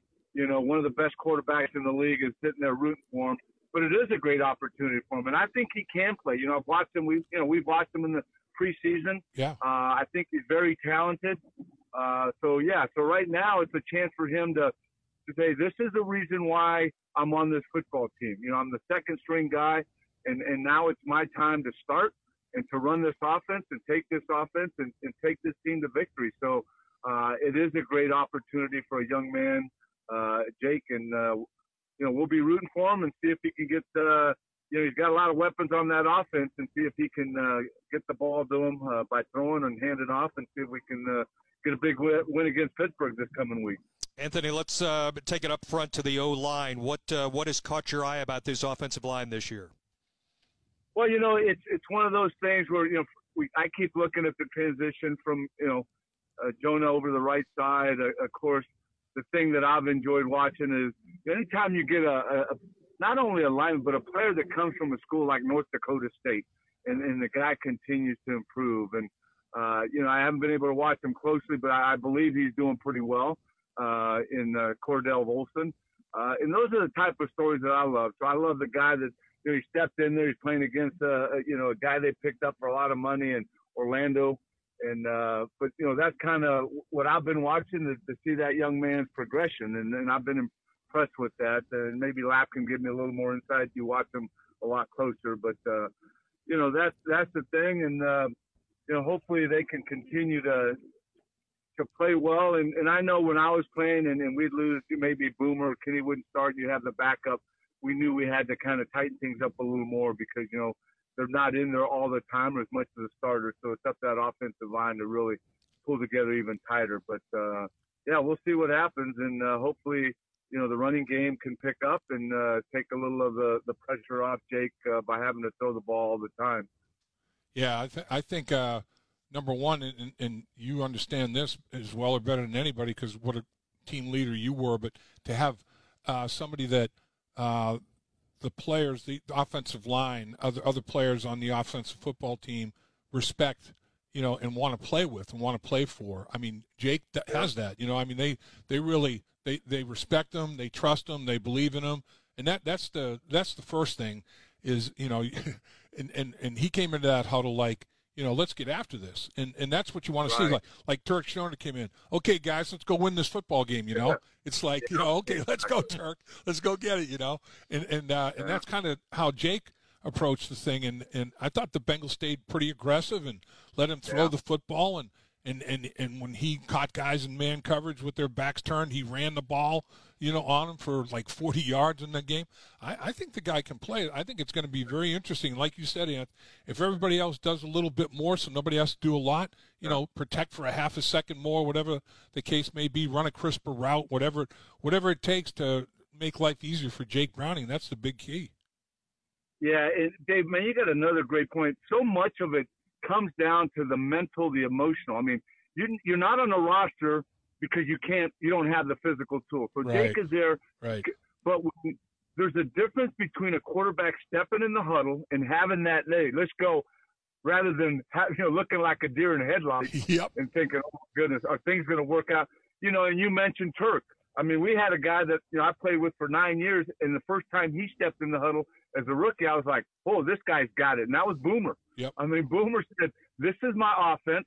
I'm the man." And right away, we said, this guy is the man, and we are right there with him. So that's such a big part of how the quarterback comes in. And, and like you said, it appears that Jake has that, man, and that is half the battle coming in there and getting that respect. And the guy saying, okay, we don't have uh, Joe in here, but we got Jake. Let's go. Yep, yep. Anthony, it's uh, Steelers week. What, what did those two words mean when you played Steelers week? That's all we had to say. And Lap knows that Wednesday morning, That's right. first day back, installing the game plan, that was the only thing that had to be said was Steeler week, Steeler week. And, you know, you didn't, at least I know I didn't need a 15, 20 minute motivational talk. it was those two words. And because we knew we, Sunday, we were going to be looking at some gold and black, and that's all it took. Uh, you know, my, you know, the app was there in the 70s when they were, you know, big time. My rookie year was the year after they beat the Rams for their fourth Super Bowl. So, and they still had everybody on that defensive line: Dwight White, LC, Joe Greene, Ham, Lambert, Blount, Shell. So, uh, when you know my first game, when they said Steeler Week, it was like, that's all you have to say to me because I know I've got to strap it up extra tight. I'm telling you, man, the steel curtain. You know, uh, there's a this, the steel curtain defense. It's like two chin straps and the big boy pads. Let's go.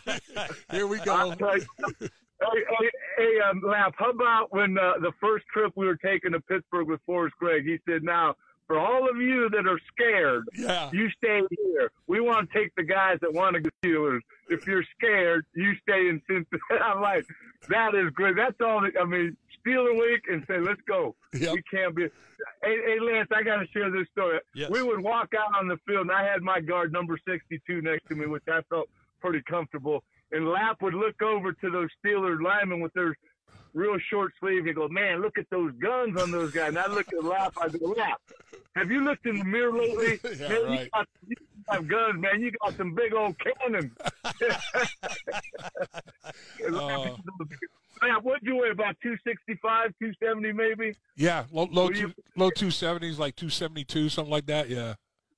And Lance, I tell you, he had them loaded, ready to go. Yeah, yeah. Oh man, I'll tell you, that was that's funny. That's funny. But yeah, that, I'll tell you, th- th- those uh, Forrest. Yeah, remember I remember he used the first time I ever heard the term squeamish.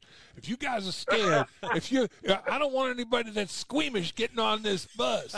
If you're scared of the Pittsburgh Steelers, uh, squeamish. I'm like, that's a great word, man. Squeamish, classic. I know. Classic. Oh, that was great. That, those are some great battles, man. I I tell you what, you know, you ta- you think about that those Steeler battles we had and what's going on now, and I mean to go there our second year in '81 and clinch the AFC back in those days, the AFC Central in Three River Stadium against those Yep, guys, yep. that was huge. That was huge. So uh, It was. It was Steeler, Steeler week. That's all you got to say. Big time. You demand Anthony Munoz. Anthony, to uh, wrap it up one more time, tell uh, tell everybody who wants more information how they can get it about the foundation if they want to get involved, help out, or just uh, learn more about it. All right, great. We got MunozFoundation.org. You can get on there. You can see all the programs we run. You can see how you can help financially, volunteering. Uh, and this next week, December 1st, 2nd, and 3rd, we got about 150 young men we're taking up to Camp Chautauqua for overnight camp. And uh, we'll be we'll be there for three days, and we'll be teaching them a little football, but we'll go going through character, team building, and that's just one of the programs we run. But uh, yeah, MunozFoundation.org. Uh, you can check it out and see what we do. This is our 22nd year, and you know, Lapa Lapa is not only the official uh, voice of the Bengals on radio, but he is uh, one of the official voices for our, our banquet in June for uh, years and years. So uh, the big guy, he helps us out any way he can, and we appreciate that. You're the best, Anthony. Appreciate your time. I know you're busy. To carve some for us means a lot. Appreciate you, brother. Thanks, Oh, Anthony. Anytime, anytime. You guys have a great one. All right, Thanks, you as guys. well. Anthony Munoz hanging out with us tonight on Bengals Line on the First Star Logistics Bengals Radio Network and 700 WLW. Hey, we're back on Bengals Line on this Monday night on the First Star Logistics Bengals Radio Network and 700 WLW. Lance McAllister hanging out with Dave Lapham. And Ohio Cat is proud to support the Cincinnati Bengals. As Ohio's premier construction equipment provider, we know what it takes to be a first place team. Regardless of your need, whether it's sales, service, or equipment rental, you can count on Ohio Cat to be a trusted teammate.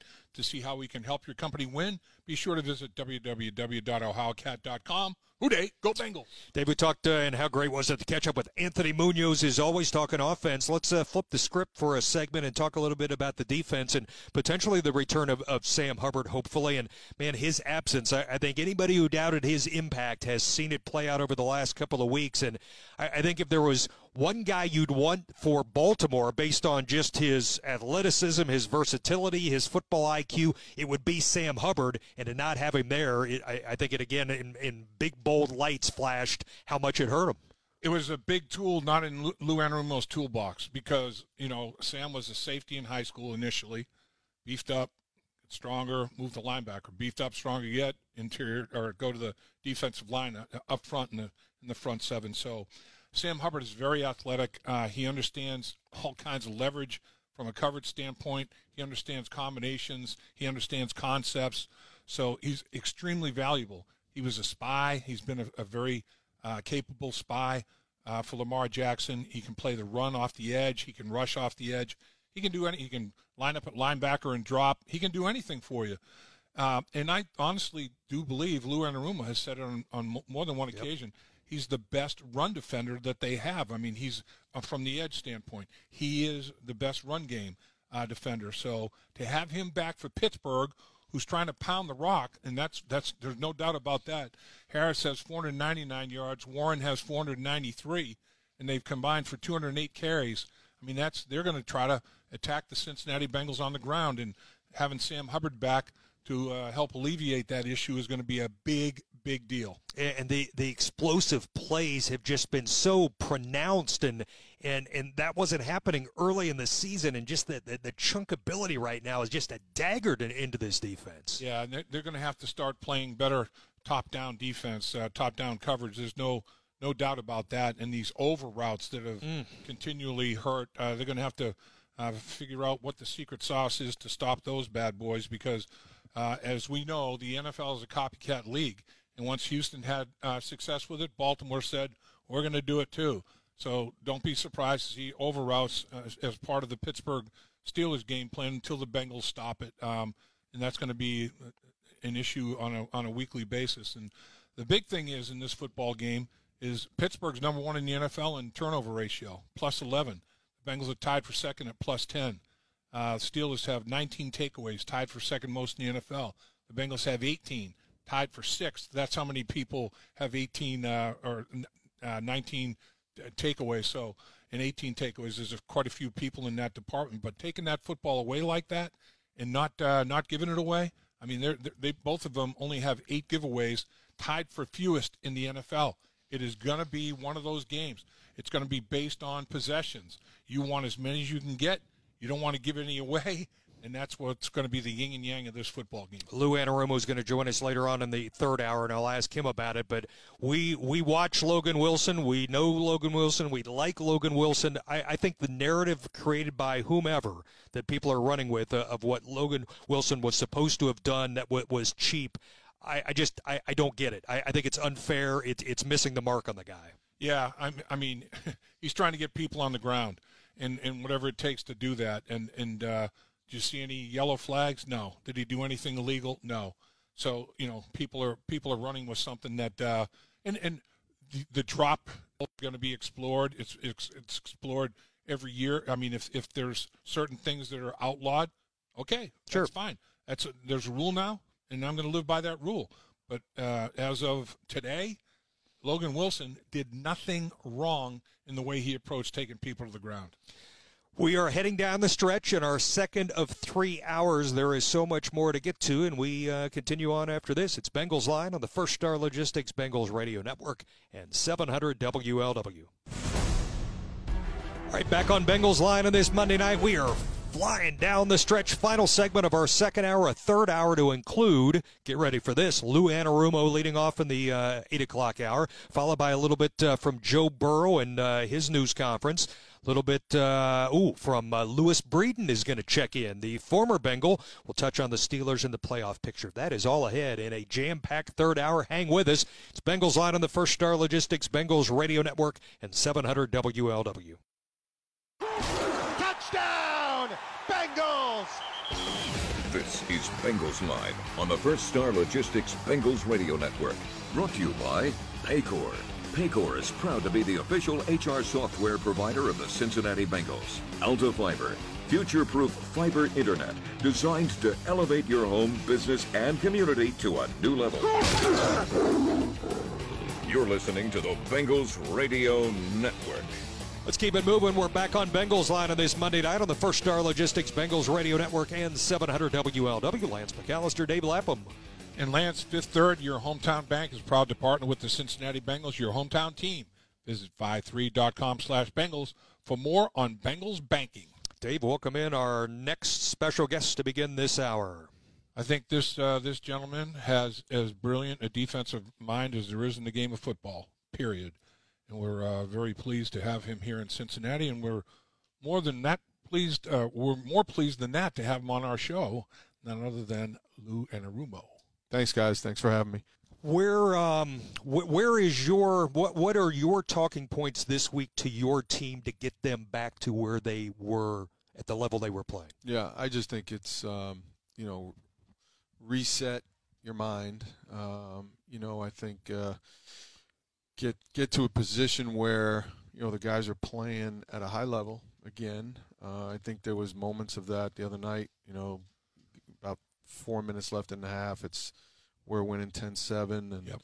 you know they got 30 yards rushing at the half, and you know you kind of get them to play a little bit left-handed, and then. Uh, you know, we tip a pass and they catch it in full stride, and then we get the, the couple PIs, and, and half went into halftime totally different than than uh, we should have. So, uh, but it is what it is. That's football, and we have to respond, and we will this weekend. Yeah, my uh, my take on on the uh, the PIs. I mean, I was PO'd with the PIs, as I'm sure you were, and a lot of other people. I mean, it, it's like, all right, the Bengals number one in the NFL in penalties and penalty yards. You call nine penalties against the Bengals, nine against the Baltimore Ravens, 18 penalties for over 180 yards, 10 yards per penalty assessed. That's crap. You know, it's a nationally televised game. People want to see the guys play, the guys make plays to decide the football. They don't want to see the striped jerseys throwing yellow flags. I mean, if I'm the league, they got to figure out a way. they got to figure out a way somehow to to to communicate with them when they do. Okay, let's replay this. Bring them on the sideline and say, "Hey, keep your flag in your pocket for God's sake, will you?" I mean, seriously. Yeah, I'll, I'll, You should ask him to him put know. money on the table to cover potential fines. Yeah, no, I'm not, not going to touch that one. Oh man, I mean that, that was so. Fr- it had to be brutally frustrating for coaches and players because it was frustrating uh, to watch and call. That's for sure. Yeah, we, we just have to play better, and and uh, you know uh, that's obvious. So we will. Yes. Jordan Battle had uh, tied for a game high 11 tackles. Did the tape back up what uh, what what you were thinking in terms of his performance? Yeah, he he did some good things. Certainly, let's start with tackling, getting off blocks, and making tackles, so uh, we can build from there. So here come uh, the Pittsburgh Steelers, and you know they're known for their defensive football team, but they're also known for their running game. You know, and they have a couple of running backs that are literally six yards apart. I mean, splitting times, almost identical carries, identical yards, maybe similar running styles. I mean, uh, when you're when you're going against a duo like that in the running game, what are the big things to talk about? Well, it starts up front. They're doing a good job, you know, getting you know moving people uh, and creating some seams for these guys. So, uh, and they both run really hard. Uh, Warren, as you saw, had the big big 74 yard run I think Yeah. yesterday, and Yeah. you know Najee does a good job, um, you know, creating holes maybe when there's not. So, they've got two very capable running backs, and they do a good job with it, and they feature them, and you can see why. I offer this not as an excuse, but the reality of the situation. You've got two guys in the back end, rookies in Turner and Battle, who played 115 snaps Monday night. Rookies can be very volatile, up and down, unpredictable. How how challenging is that? Um, you know, it's just a part of it. You know, at this point, you know, Jor- or, uh, DJ's played a lot, so we'd like to think he's beyond that. But again, it's season, and there's things that show up. He did a good job. Uh, you know, did not have a good snap against um, the one snap against Flowers uh, on the long play, but um, you know, he can't, the good news about DJ is he battles right back, and uh, you know, he doesn't let that stuff uh, you know get him you know upstairs mentally challenged because that can that can be a situation where if you're playing corner and you're not, you know, you're losing confidence. That's not a good thing, and that's not DJ. He he's always uh, always on it, so he knows what he did wrong. We just got to fix it. You go from a, a quarterback that's an MVP candidate, Lamar Jackson, um, that is capable of doing just about anything. And and I'm not saying Pickett isn't an NFL quarterback. I mean, not a good quarterback. He's an NFL starting quarterback. The guy can play the quarterback position, but doesn't pose maybe as many threats as, as Lamar Jackson uh, may pose. How different is that from a preparation standpoint? Yeah, I, it's just hard to compare Lamar to anybody. You yeah, know, he's he's uh, right. He's him, and he does a great job with it. With uh, as we know, the run game part of it and uh, throwing the ball. So, but uh, as you mentioned, you know, Pickett is uh, he knows where he wants to go with the ball. You can see his um, you know his growth since last year. Um, you know, so you know we can certainly be aware of the weapons they have on the outside, the weapons he can go to on the outside. Uh, he can get hot and uh, you know move the ball around some. They do a great job in the screen game, and every, as you mentioned, everything builds off of their power run game. And so we got to stop that first, and, and then go on from there. And he uh, he he doesn't hesitate to hesitate to use Warren. Warren's a second leading receiver, Yes. 34. I mean, is that mostly screen game, coach? Is it checkdowns, a combination? It is a combination of both. Yeah, he gets out there on third down because he does a great Warren. That is in terms of protection and things like that. He does a hell of a job. And oh, by the way, as you mentioned, he's a really good screen runner. You uh, you know Logan Wilson the player. You know Logan Wilson the person. What would you say to the people taking shots at it? Yeah, I don't understand it. Uh, you know, I don't understand it at all. So, Lo, you know, Zac made comments the other day about it, so I'll leave it alone. But uh, Logan is as fine of a uh, man as he is a football player. Uh, there's nothing dirty about him, and everything he did the other night was just in the spirit of the game and uh, trying to tackle somebody. And that guy played his tail off too. I mean, um, I, saw him uh, the buses when we pulled into the stadium in the wee hours, and he was, uh, you know, obviously still frustrated about the game and everything. And I said, "Hey, it's 55. I just want to say, man, you know, as an observer, you played your tail off," and he kind of like, you know, shrugged it off. And I said, "Seriously, you played your tail off, man." And I mean, he was he was definitely impacted. You know, I mean, that, that game was tough on everybody, no question. Well, that's the kind of guy he is. You know, he doesn't want to. Uh, certainly, he's not out there trying to hurt anybody. Right. And and uh, he sprinted almost fifty something yards down the field to tackle Odell on that one. Right. And it's a hard tackle on a on a receiver from a linebacker, fifty yards momentum down the field. So, uh, again, there's no malicious intent in his game at all. Uh, he's trying to play fair, and uh, but it's football. So, and I, and I don't want to dwell on this, but it's just people that want to make these rule changes. It, it's hard enough to play defense anyway. If, if they're going to change the way that you're you're allowed to tackle people and, and, and go into a thorough examination of is this good, is this not, how how can you play football anymore that way? That's crazy. I don't know. It's something that'll be discussed, I'm sure, because it came up last year in the com- competition meeting. So we'll just, you know, whatever the rules are passed down, then we'll we'll enforce them. There is a. It'd be one thing if there hadn't been a, a frame of reference to point to with this defense, but there was a three game stretch Seattle, San Francisco, Buffalo. You give up, what, 13, 17, 18 to kind of point to to say this is who we can be, this is what we can do. Yeah, no doubt. I mean, I think, uh, and that's the guys that have been here know what we're capable of. We just have to get back to it, and that's uh, no excuses. We just have to play. With Lucky Land slots, you can get lucky just about anywhere. Dearly beloved, we are gathered here today to. Has anyone seen the bride and groom? Sorry, sorry, we're here. We were getting lucky in the limo and we lost track of time. No, Lucky Land Casino, with cash prizes that add up quicker than a guest registry. In that case, I pronounce you lucky. Play for free at LuckyLandSlots.com. Daily bonuses are waiting. No purchase necessary. Void where prohibited by law. 18 plus. Terms and conditions apply. See website for details. Solid defense and um, starts in the run game and build from there. A short week, couple of physical football games. I mean, Houston was physical. There's no doubt. Baltimore, we know. You know, you go to Baltimore, it's physical. There's no no question about it. Um, everybody, of course, uh, and, and rightfully so, talking about the injury to Joe Burrow, which is unfortunate and cost them the rest of the season. How did how have you come out of it? Do you do you feel like you guys are going to be uh, pretty good here? Come, Yeah, I think so. We'll see the guys uh, here today, but I, I I feel good about where we're, where we were coming out of the game. So we'll good, see. good. appreciate you checking in as always and uh, hanging out with us. Absolutely. Thank you. It's going to be a victory day on Monday, Coach. Victory day on Monday from this week. A week from go. Monday. That's victory right. Monday. That's right. There we go. We get a smile on his face. there we go. it's uh, Bengals Line. We're on the First Star Logistics Bengals Radio Network and 700 WLW.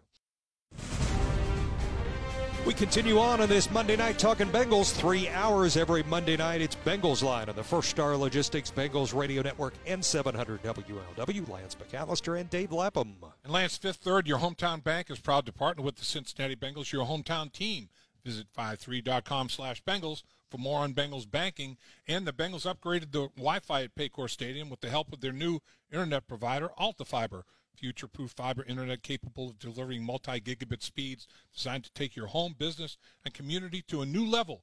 Elevate your connection with AltaFiber. Dave, let's talk a little bit more about uh, Joe Burrow dealing with uh, an injury, dealing with the rehab now, and the, the the physical grind of that, but the mental grind of it as well. And we talked with Brian Callahan with it about it earlier in the show.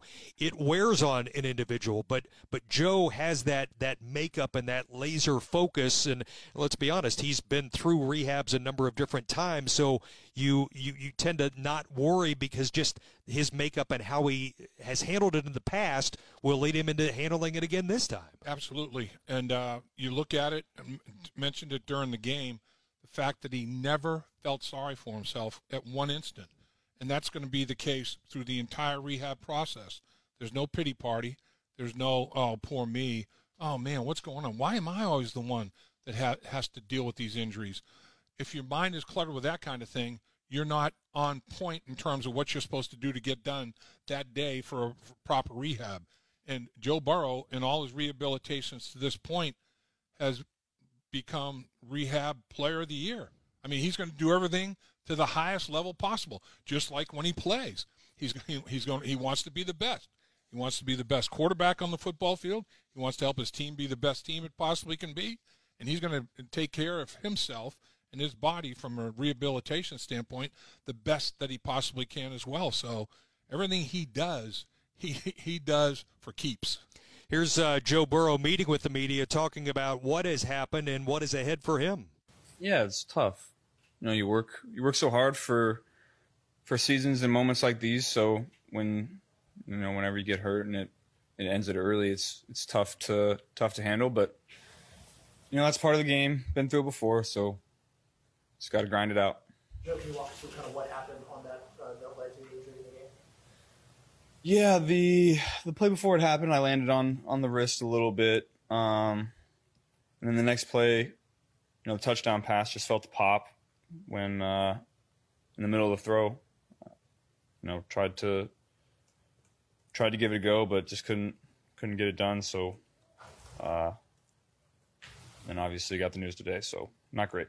It looks like you know we saw you try to throw a couple times, it just didn't go. Did you know at that moment then that it's probably just couldn't just couldn't do it? What was that? I knew I couldn't. I knew I couldn't t- yesterday. Uh, so that was tough. You know, I was excited about how that game was heading, uh, and then, you know, after the game, kind of, kind of had a feeling before, uh, before we got the official news. But is what it is. When you went to the tent and before you do those, did you think? Do you feel pretty good about the situation? Did you not feel good about the situation? Oh, I'm not. I didn't really have a feeling at that time. Um, just gonna. T- I was just gonna tape it up and give it a shot. Uh, just couldn't. Joe, I mean, this three years, you've been, I feel like you're always kind of playing through or been dealing with stuff, you know, injuries, tough stuff. How do you deal with the compilation of this? Do you worry about the compilation of this stuff over three years?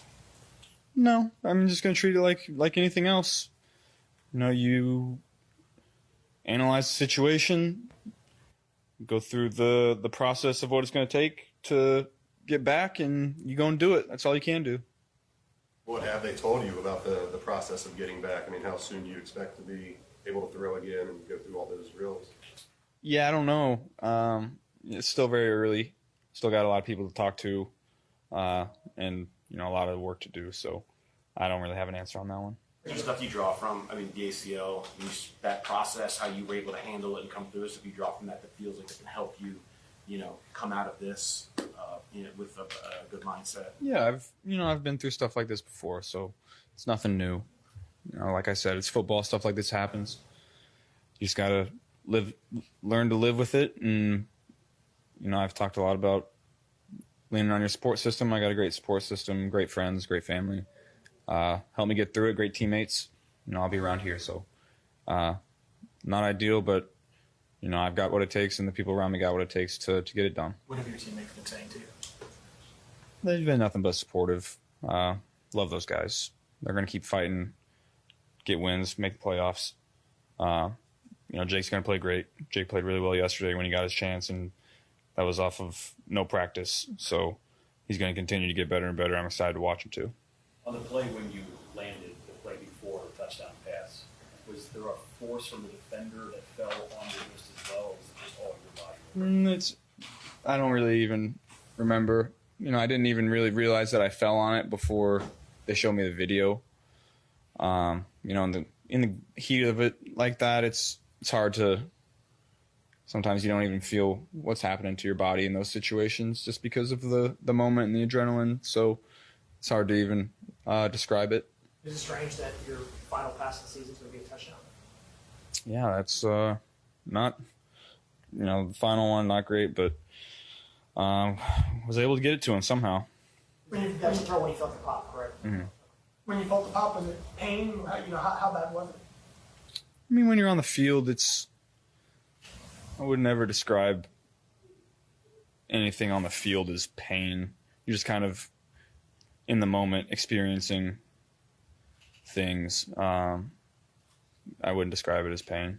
Know, there's been social media posts and a lot of documentation. Prime Video had it last night of a, a wrap on your wrist going into the game. What led to that? That was. This is a completely different, different thing. Um, you know, it's not uncommon for guys to wear compression sleeves on plane because when you go up to that altitude, you, can- you know, things can swell up. I had, you know, football. You have a lot of bumps and bruises. This is a, a completely new injury. So it, was, it was a compression. sleeve. It was compression sleeve, yeah. Did you have soreness before that flight? Is that why you, you grabbed it, or just just a precautionary? No, that was more of a just make sure my arm on a flight doesn't. I mean, you you try to maintain your body as much as you can, and you know, on a short week, you got some bumps and bruises. Had nothing to do with the wrist. Joe Burrow on the rehab. Still ahead. Louis Breeden will check in. We'll talk with him and uh, a little bit more on the Steelers. We've got plenty to get to as we head down the stretch on Bengals line on the First Star Logistics Bengals radio network and 700 WLW.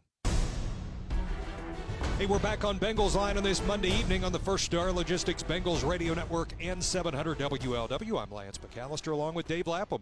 Yes, sir, Lance. and Before each Bengals home game at Paycor Stadium, stop by pregame at the Banks, located along Freedom Way. Visit the Bud Light Tailgate Zone near Joe Nuxhall Way, and then walk through the Jungle Zone, powered by Toyota, for face painting, games, and interactive stations. Activities begin three hours prior to kickoff. Big party.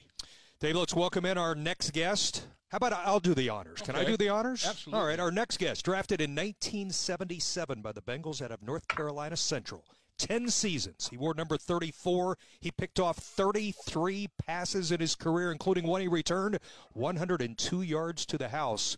We would be speaking of nobody other than our next guest, Louis Breeden. How are you? Yes. I'm I'm doing great, man, and, and thanks for doing the homework, guys, on the bio because otherwise, otherwise people wouldn't know uh, 50 years later, you know. But I, I will say though, drafted in Major League uh, in baseball as well. Great, great baseball player, and the best Bengal basketball player ever in franchise history. The Oh, helicopter. Louis wow. Breeden could dunk behind his head, under Oh. his legs. I mean, it was unbelievable, man. He he was the helicopter. We called him. Dave would call me the heli. Dave would call would call me the helicopter. I man. did call you And the that, helicopter. you were the man. Uh, and that uh, I I tried to get him the ball uh, as much as possible to see him dunk it underneath the basket, Yeah, so he could bring the rim down. Yeah, right. I will say, the Monster dunk. The reason the reason you were the helicopter, you not only got up, you hung there, man. Your hang time was unbelievable. Unbelievable. The good old days, huh, right, Dave? Oh man, crazy. There you go, Louis. Uh, take us Yeah. back uh, just a couple of days, and, and kind of your reaction to the the gut punch the Bengals get with the news of uh, Joe Burrow's injury that knocks him out for the season. Yeah, um, guys, and, and, and Dave would tell you, man, that the last thing you want to see uh, with uh, with with any football player, uh, with the Bengals or or even opponent, you want to see someone go down with a season-ending in, injury, and uh, one of the reasons because you never know when you can go down. So it's not a good thing to be rooting for someone to get hurt. And Joe Burrow is um, he's had some injuries. I had him during my career, and I mean, he's the center center of this franchise, man. They um they do some incredible things offensively, and as a team, uh, because of the abilities of uh of Joe Burrow, he's incredible, man. I, I mean, he's he and Mahomes are right there to me. I I I I pick Mahomes. I think Mahomes can do some things a little bit more creative, but um, there's not a difference between the way those guys go out and play football and make plays, and that uh, every player, football player, does some things differently and he's a different ma- maker, man, and and that's a tough loss. It kind of kind of a loss that uh, I don't know how you recover. Man, I tell you, it's if everybody else does a little bit more, nobody has to do a lot, I guess, in his absence. And I guess my question Yeah. for you, because you were as good as there was on that back end, why, why do you see, why do you think? Because you watch the Bengals pretty religiously, I know. All of a sudden, they're- they're giving up chunks. In the last two games, 17 plays of 20 yards more, 17 in two football Yeah. games. I mean, and and they weren't. I mean, that- they played top down coverage about as well as anybody. Has anything caught your eye in particular? Uh, nothing really. I was surprised because uh, you know you've been talking about the secondary because the secondary has been playing so well. I remember all the uh, accolades, all the uh, uh, pundits were giving the uh, the Bengals secondary because they were playing so well with all the uh, young guys. Right. and they did it during during the season too. So I think what happened with Houston, they ran into a hot ball club. Uh, Stroud is um, he's a player, man, and Yeah. they've been they winning ball games and they won I don't know how many straight, but they they even won yesterday, Yeah. and they ran into a team that normally beats them. So I take that away. I think more than everything, uh, the Bengals, you know, they have some people out uh, defensively.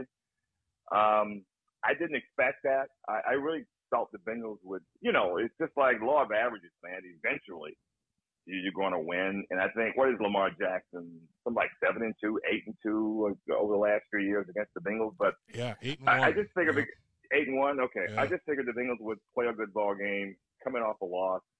Um, they would play well, and they could sneak out a win. But when Joe Burrow goes out, you lose all kinds of continuity offensively, and uh, it, it, it's, it's it's hard to make up for that. And from the secondary standpoint, um, Lucky Land Casino asking people what's the weirdest place you've gotten lucky? Lucky? In line at the deli, I guess? Aha, in my dentist's office.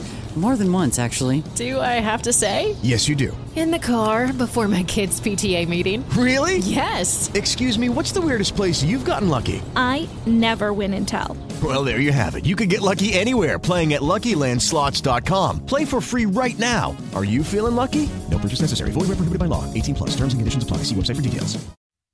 they're still talented. And I think the biggest thing with that, with defensively for them, that's not a pass rushing four guys kind of rushing defense. They do play a lot of zone, so uh, you're going to have to really be co- coordinated um, in the secondary, which they've been able to do. But the last couple of games, uh, they've broken down a bit. So hopefully uh, they can get that all taken care of the next next ball games and throughout the rest of the season. These over routes that are killing them. And, and a lot of times it's like passing off one guy to another in the zone. What, Yeah. What's what's the trick to getting that done properly? Have they had issues in that regard? Uh, it, it's coordination, attention to detail. You, you, you know, you, I, it, it kind of reminds me of, you remember last year when uh, Kansas City played um, um, uh, Philadelphia? There were two touchdowns scored by Philadelphia when the corners were supposed to pass it off on some just minor crossing and down the goal line, and Right. they just didn't do it. Right. And you knew they knew what they were supposed to do, but all it takes is just one second of hesitation, a nanosecond of hesitation. It doesn't take much for a guy to get by you if you got an accurate quarterback, and and and that uh, uh, Baltimore has has done that this year. You're going to get beat. uh, it, it has to be coordinated, Right. uh, especially when you're playing when you're playing a lot of zone. And those kinds of things where guys are passing off and guys are crossing, um, especially on deep passes, you got to get a pass rush. The pass rush is always a defensive back's best friend, and they didn't have the kind of pass rush uh, that they've had throughout the season. But they're just not a, um, the best pass rushing team in the National Football League anyway. They just play great, solid, coordinated defense. Lewis, take me back when you were a rookie coming into the league. What it was like to have Ken Riley to to learn from and, and as a mentor. Um, you know what? It, it was great. Um, I wasn't very disciplined. Ken Riley was, so I needed Ken Riley to kind of, uh, you know, talk to me and, and, and, sort of give me some some guidance. And the thing about Ken Riley, which Lapham knows, and you know also that uh, uh, Kenny Riley came from Florida A&M, and he had never played defensive back before in his life, not in high school, not in college.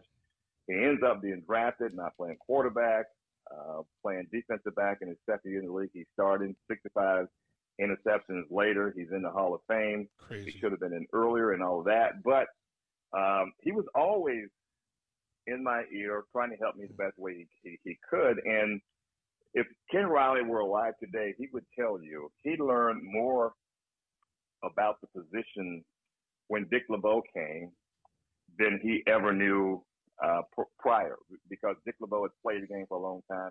And Dick LeBeau was a- obviously because he was a great coordinator, but he was a very astute. He really studied the game, and um, he didn't know. He he wasn't a, he was a sticker for detail, but he did understand that you can't teach every football player to do the same things. So there is no one size fits all for a cornerback.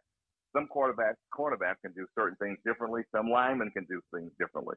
So you allow for that, and you can't be a stickler for saying, "Hey, you got to do this this way." The guy may not be able to do it this way, but he can be, do it another way, which may end up being the best way to possibly do it anyway. So um, Ken Riley was, especially early on, he was always in my ear, always helping me because, quite frankly, when I got here, um, I didn't have the best coaching. Um, uh, I'm not going to mention the guy's name, but um, he, I mean, he was a football coach, but he didn't know the position. So I had to learn from listening to Ken Riley, and and I had to learn. Dave would tell you, I had to learn from listening to Lamar Parrish. Lamar was here one year, but uh, Kenny Riley was my coach, man, for uh, while he was here until I got until I learned and got up to speed, man, because he's a very smart player.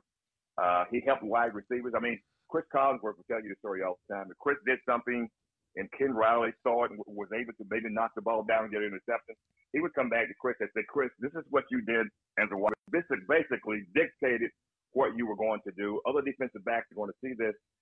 You should don't give it away. You got to find a way to do it. And and that's how healthy he was on the football field, not just with me defensively, but to uh, wide receivers as well.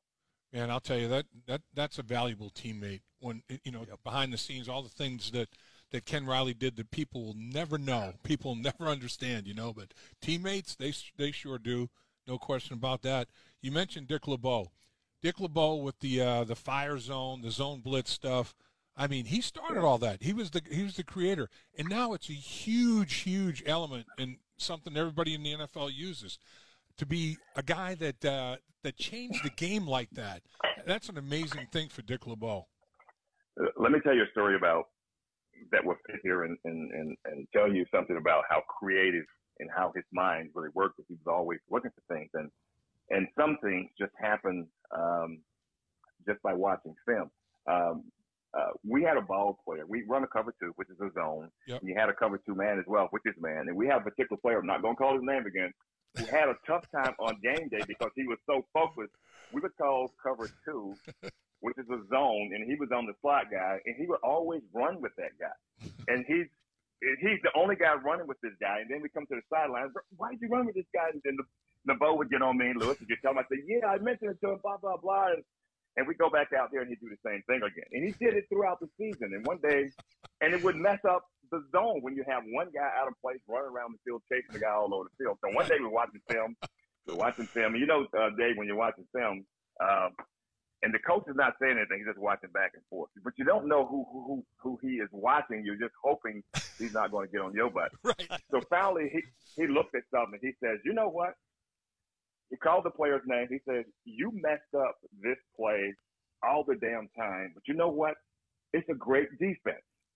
What happens was when you're playing cover two and the slot guy, whether it's the tight end or the slot receiver, they can get down the middle of the field immediately, and that could mess up your zone because you're too deep, and that could hurt your safeties and your corners who are playing up. You needed someone to hit and run with this guy, maybe 20, 25 yards to prevent this guy from getting downfield. That just happened accidentally, and he co- he he coordinated that into our to our defense. We and he named it after the guy. Right. So right. I think the guy still messed it up, but but we had a defense, and it meant that anyone who was on that slot guy would have to run with this guy. Dick LeBeau, um, he was a very smart guy. Really, another story with me, Dick LeBeau would allow me to do some things that he wouldn't allow anyone else to do. That's why he, he he believed in not one size fits all Right. because he saw that I can do it just by, and I, and I did it, not knowing I did it. He said, Louis, you should do that more often, you know, because when you do that, it gives you an advantage. He wouldn't let anyone else do it, but he allowed me to do it. So, uh, he was very creative, and that's what made him good because he saw things and he would utilize them. He knew what worked and what didn't, and he wasn't a stickler for uh, one size fits all. Right.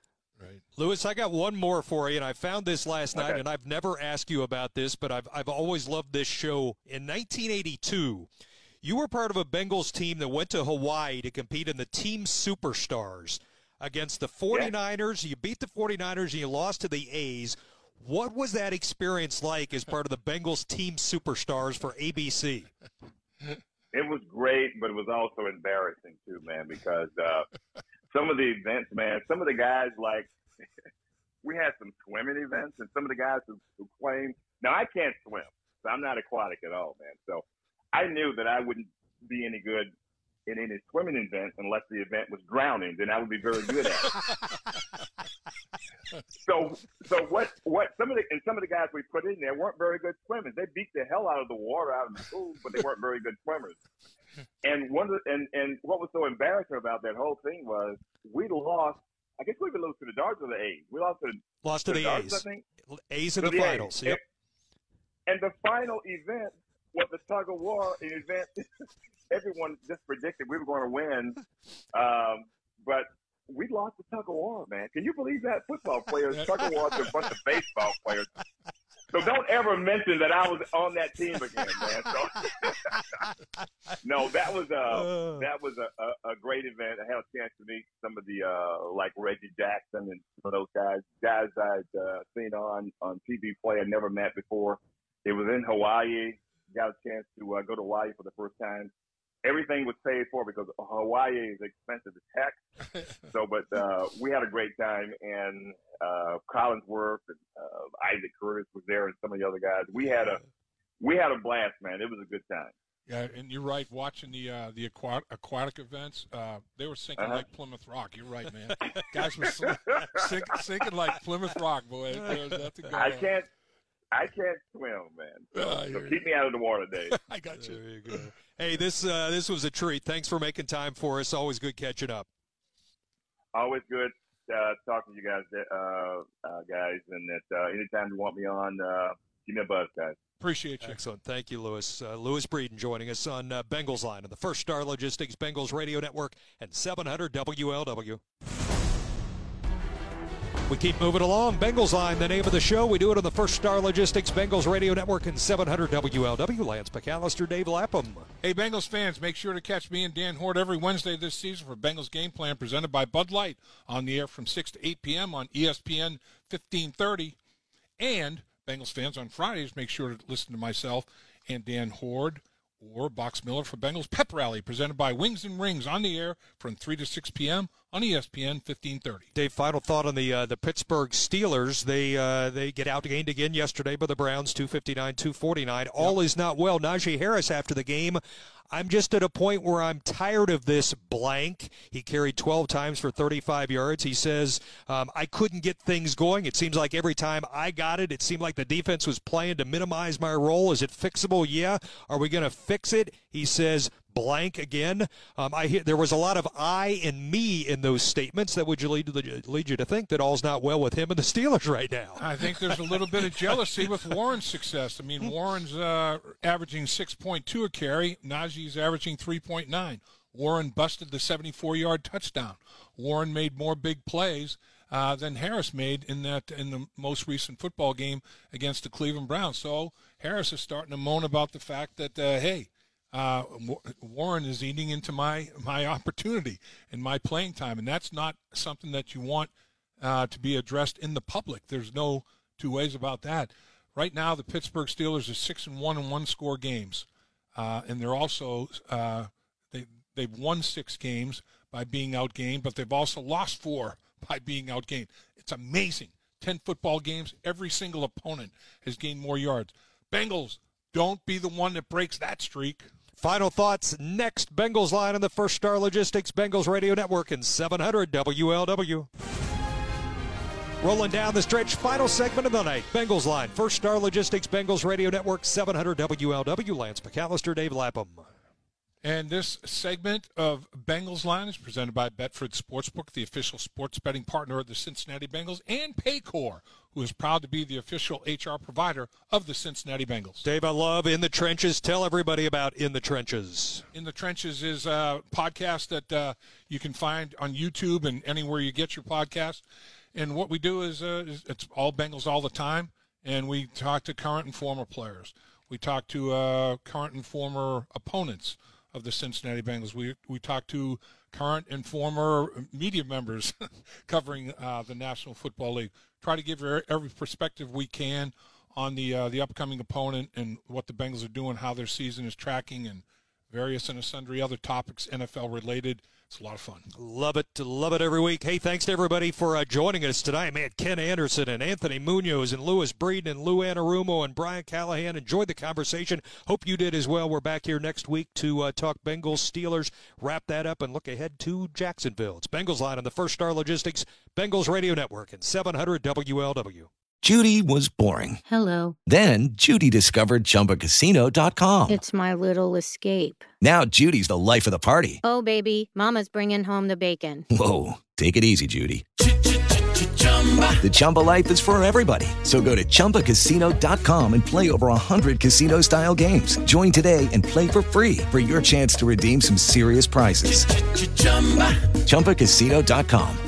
No purchase necessary. Void where prohibited by law. 18 plus terms and conditions apply. See website for details.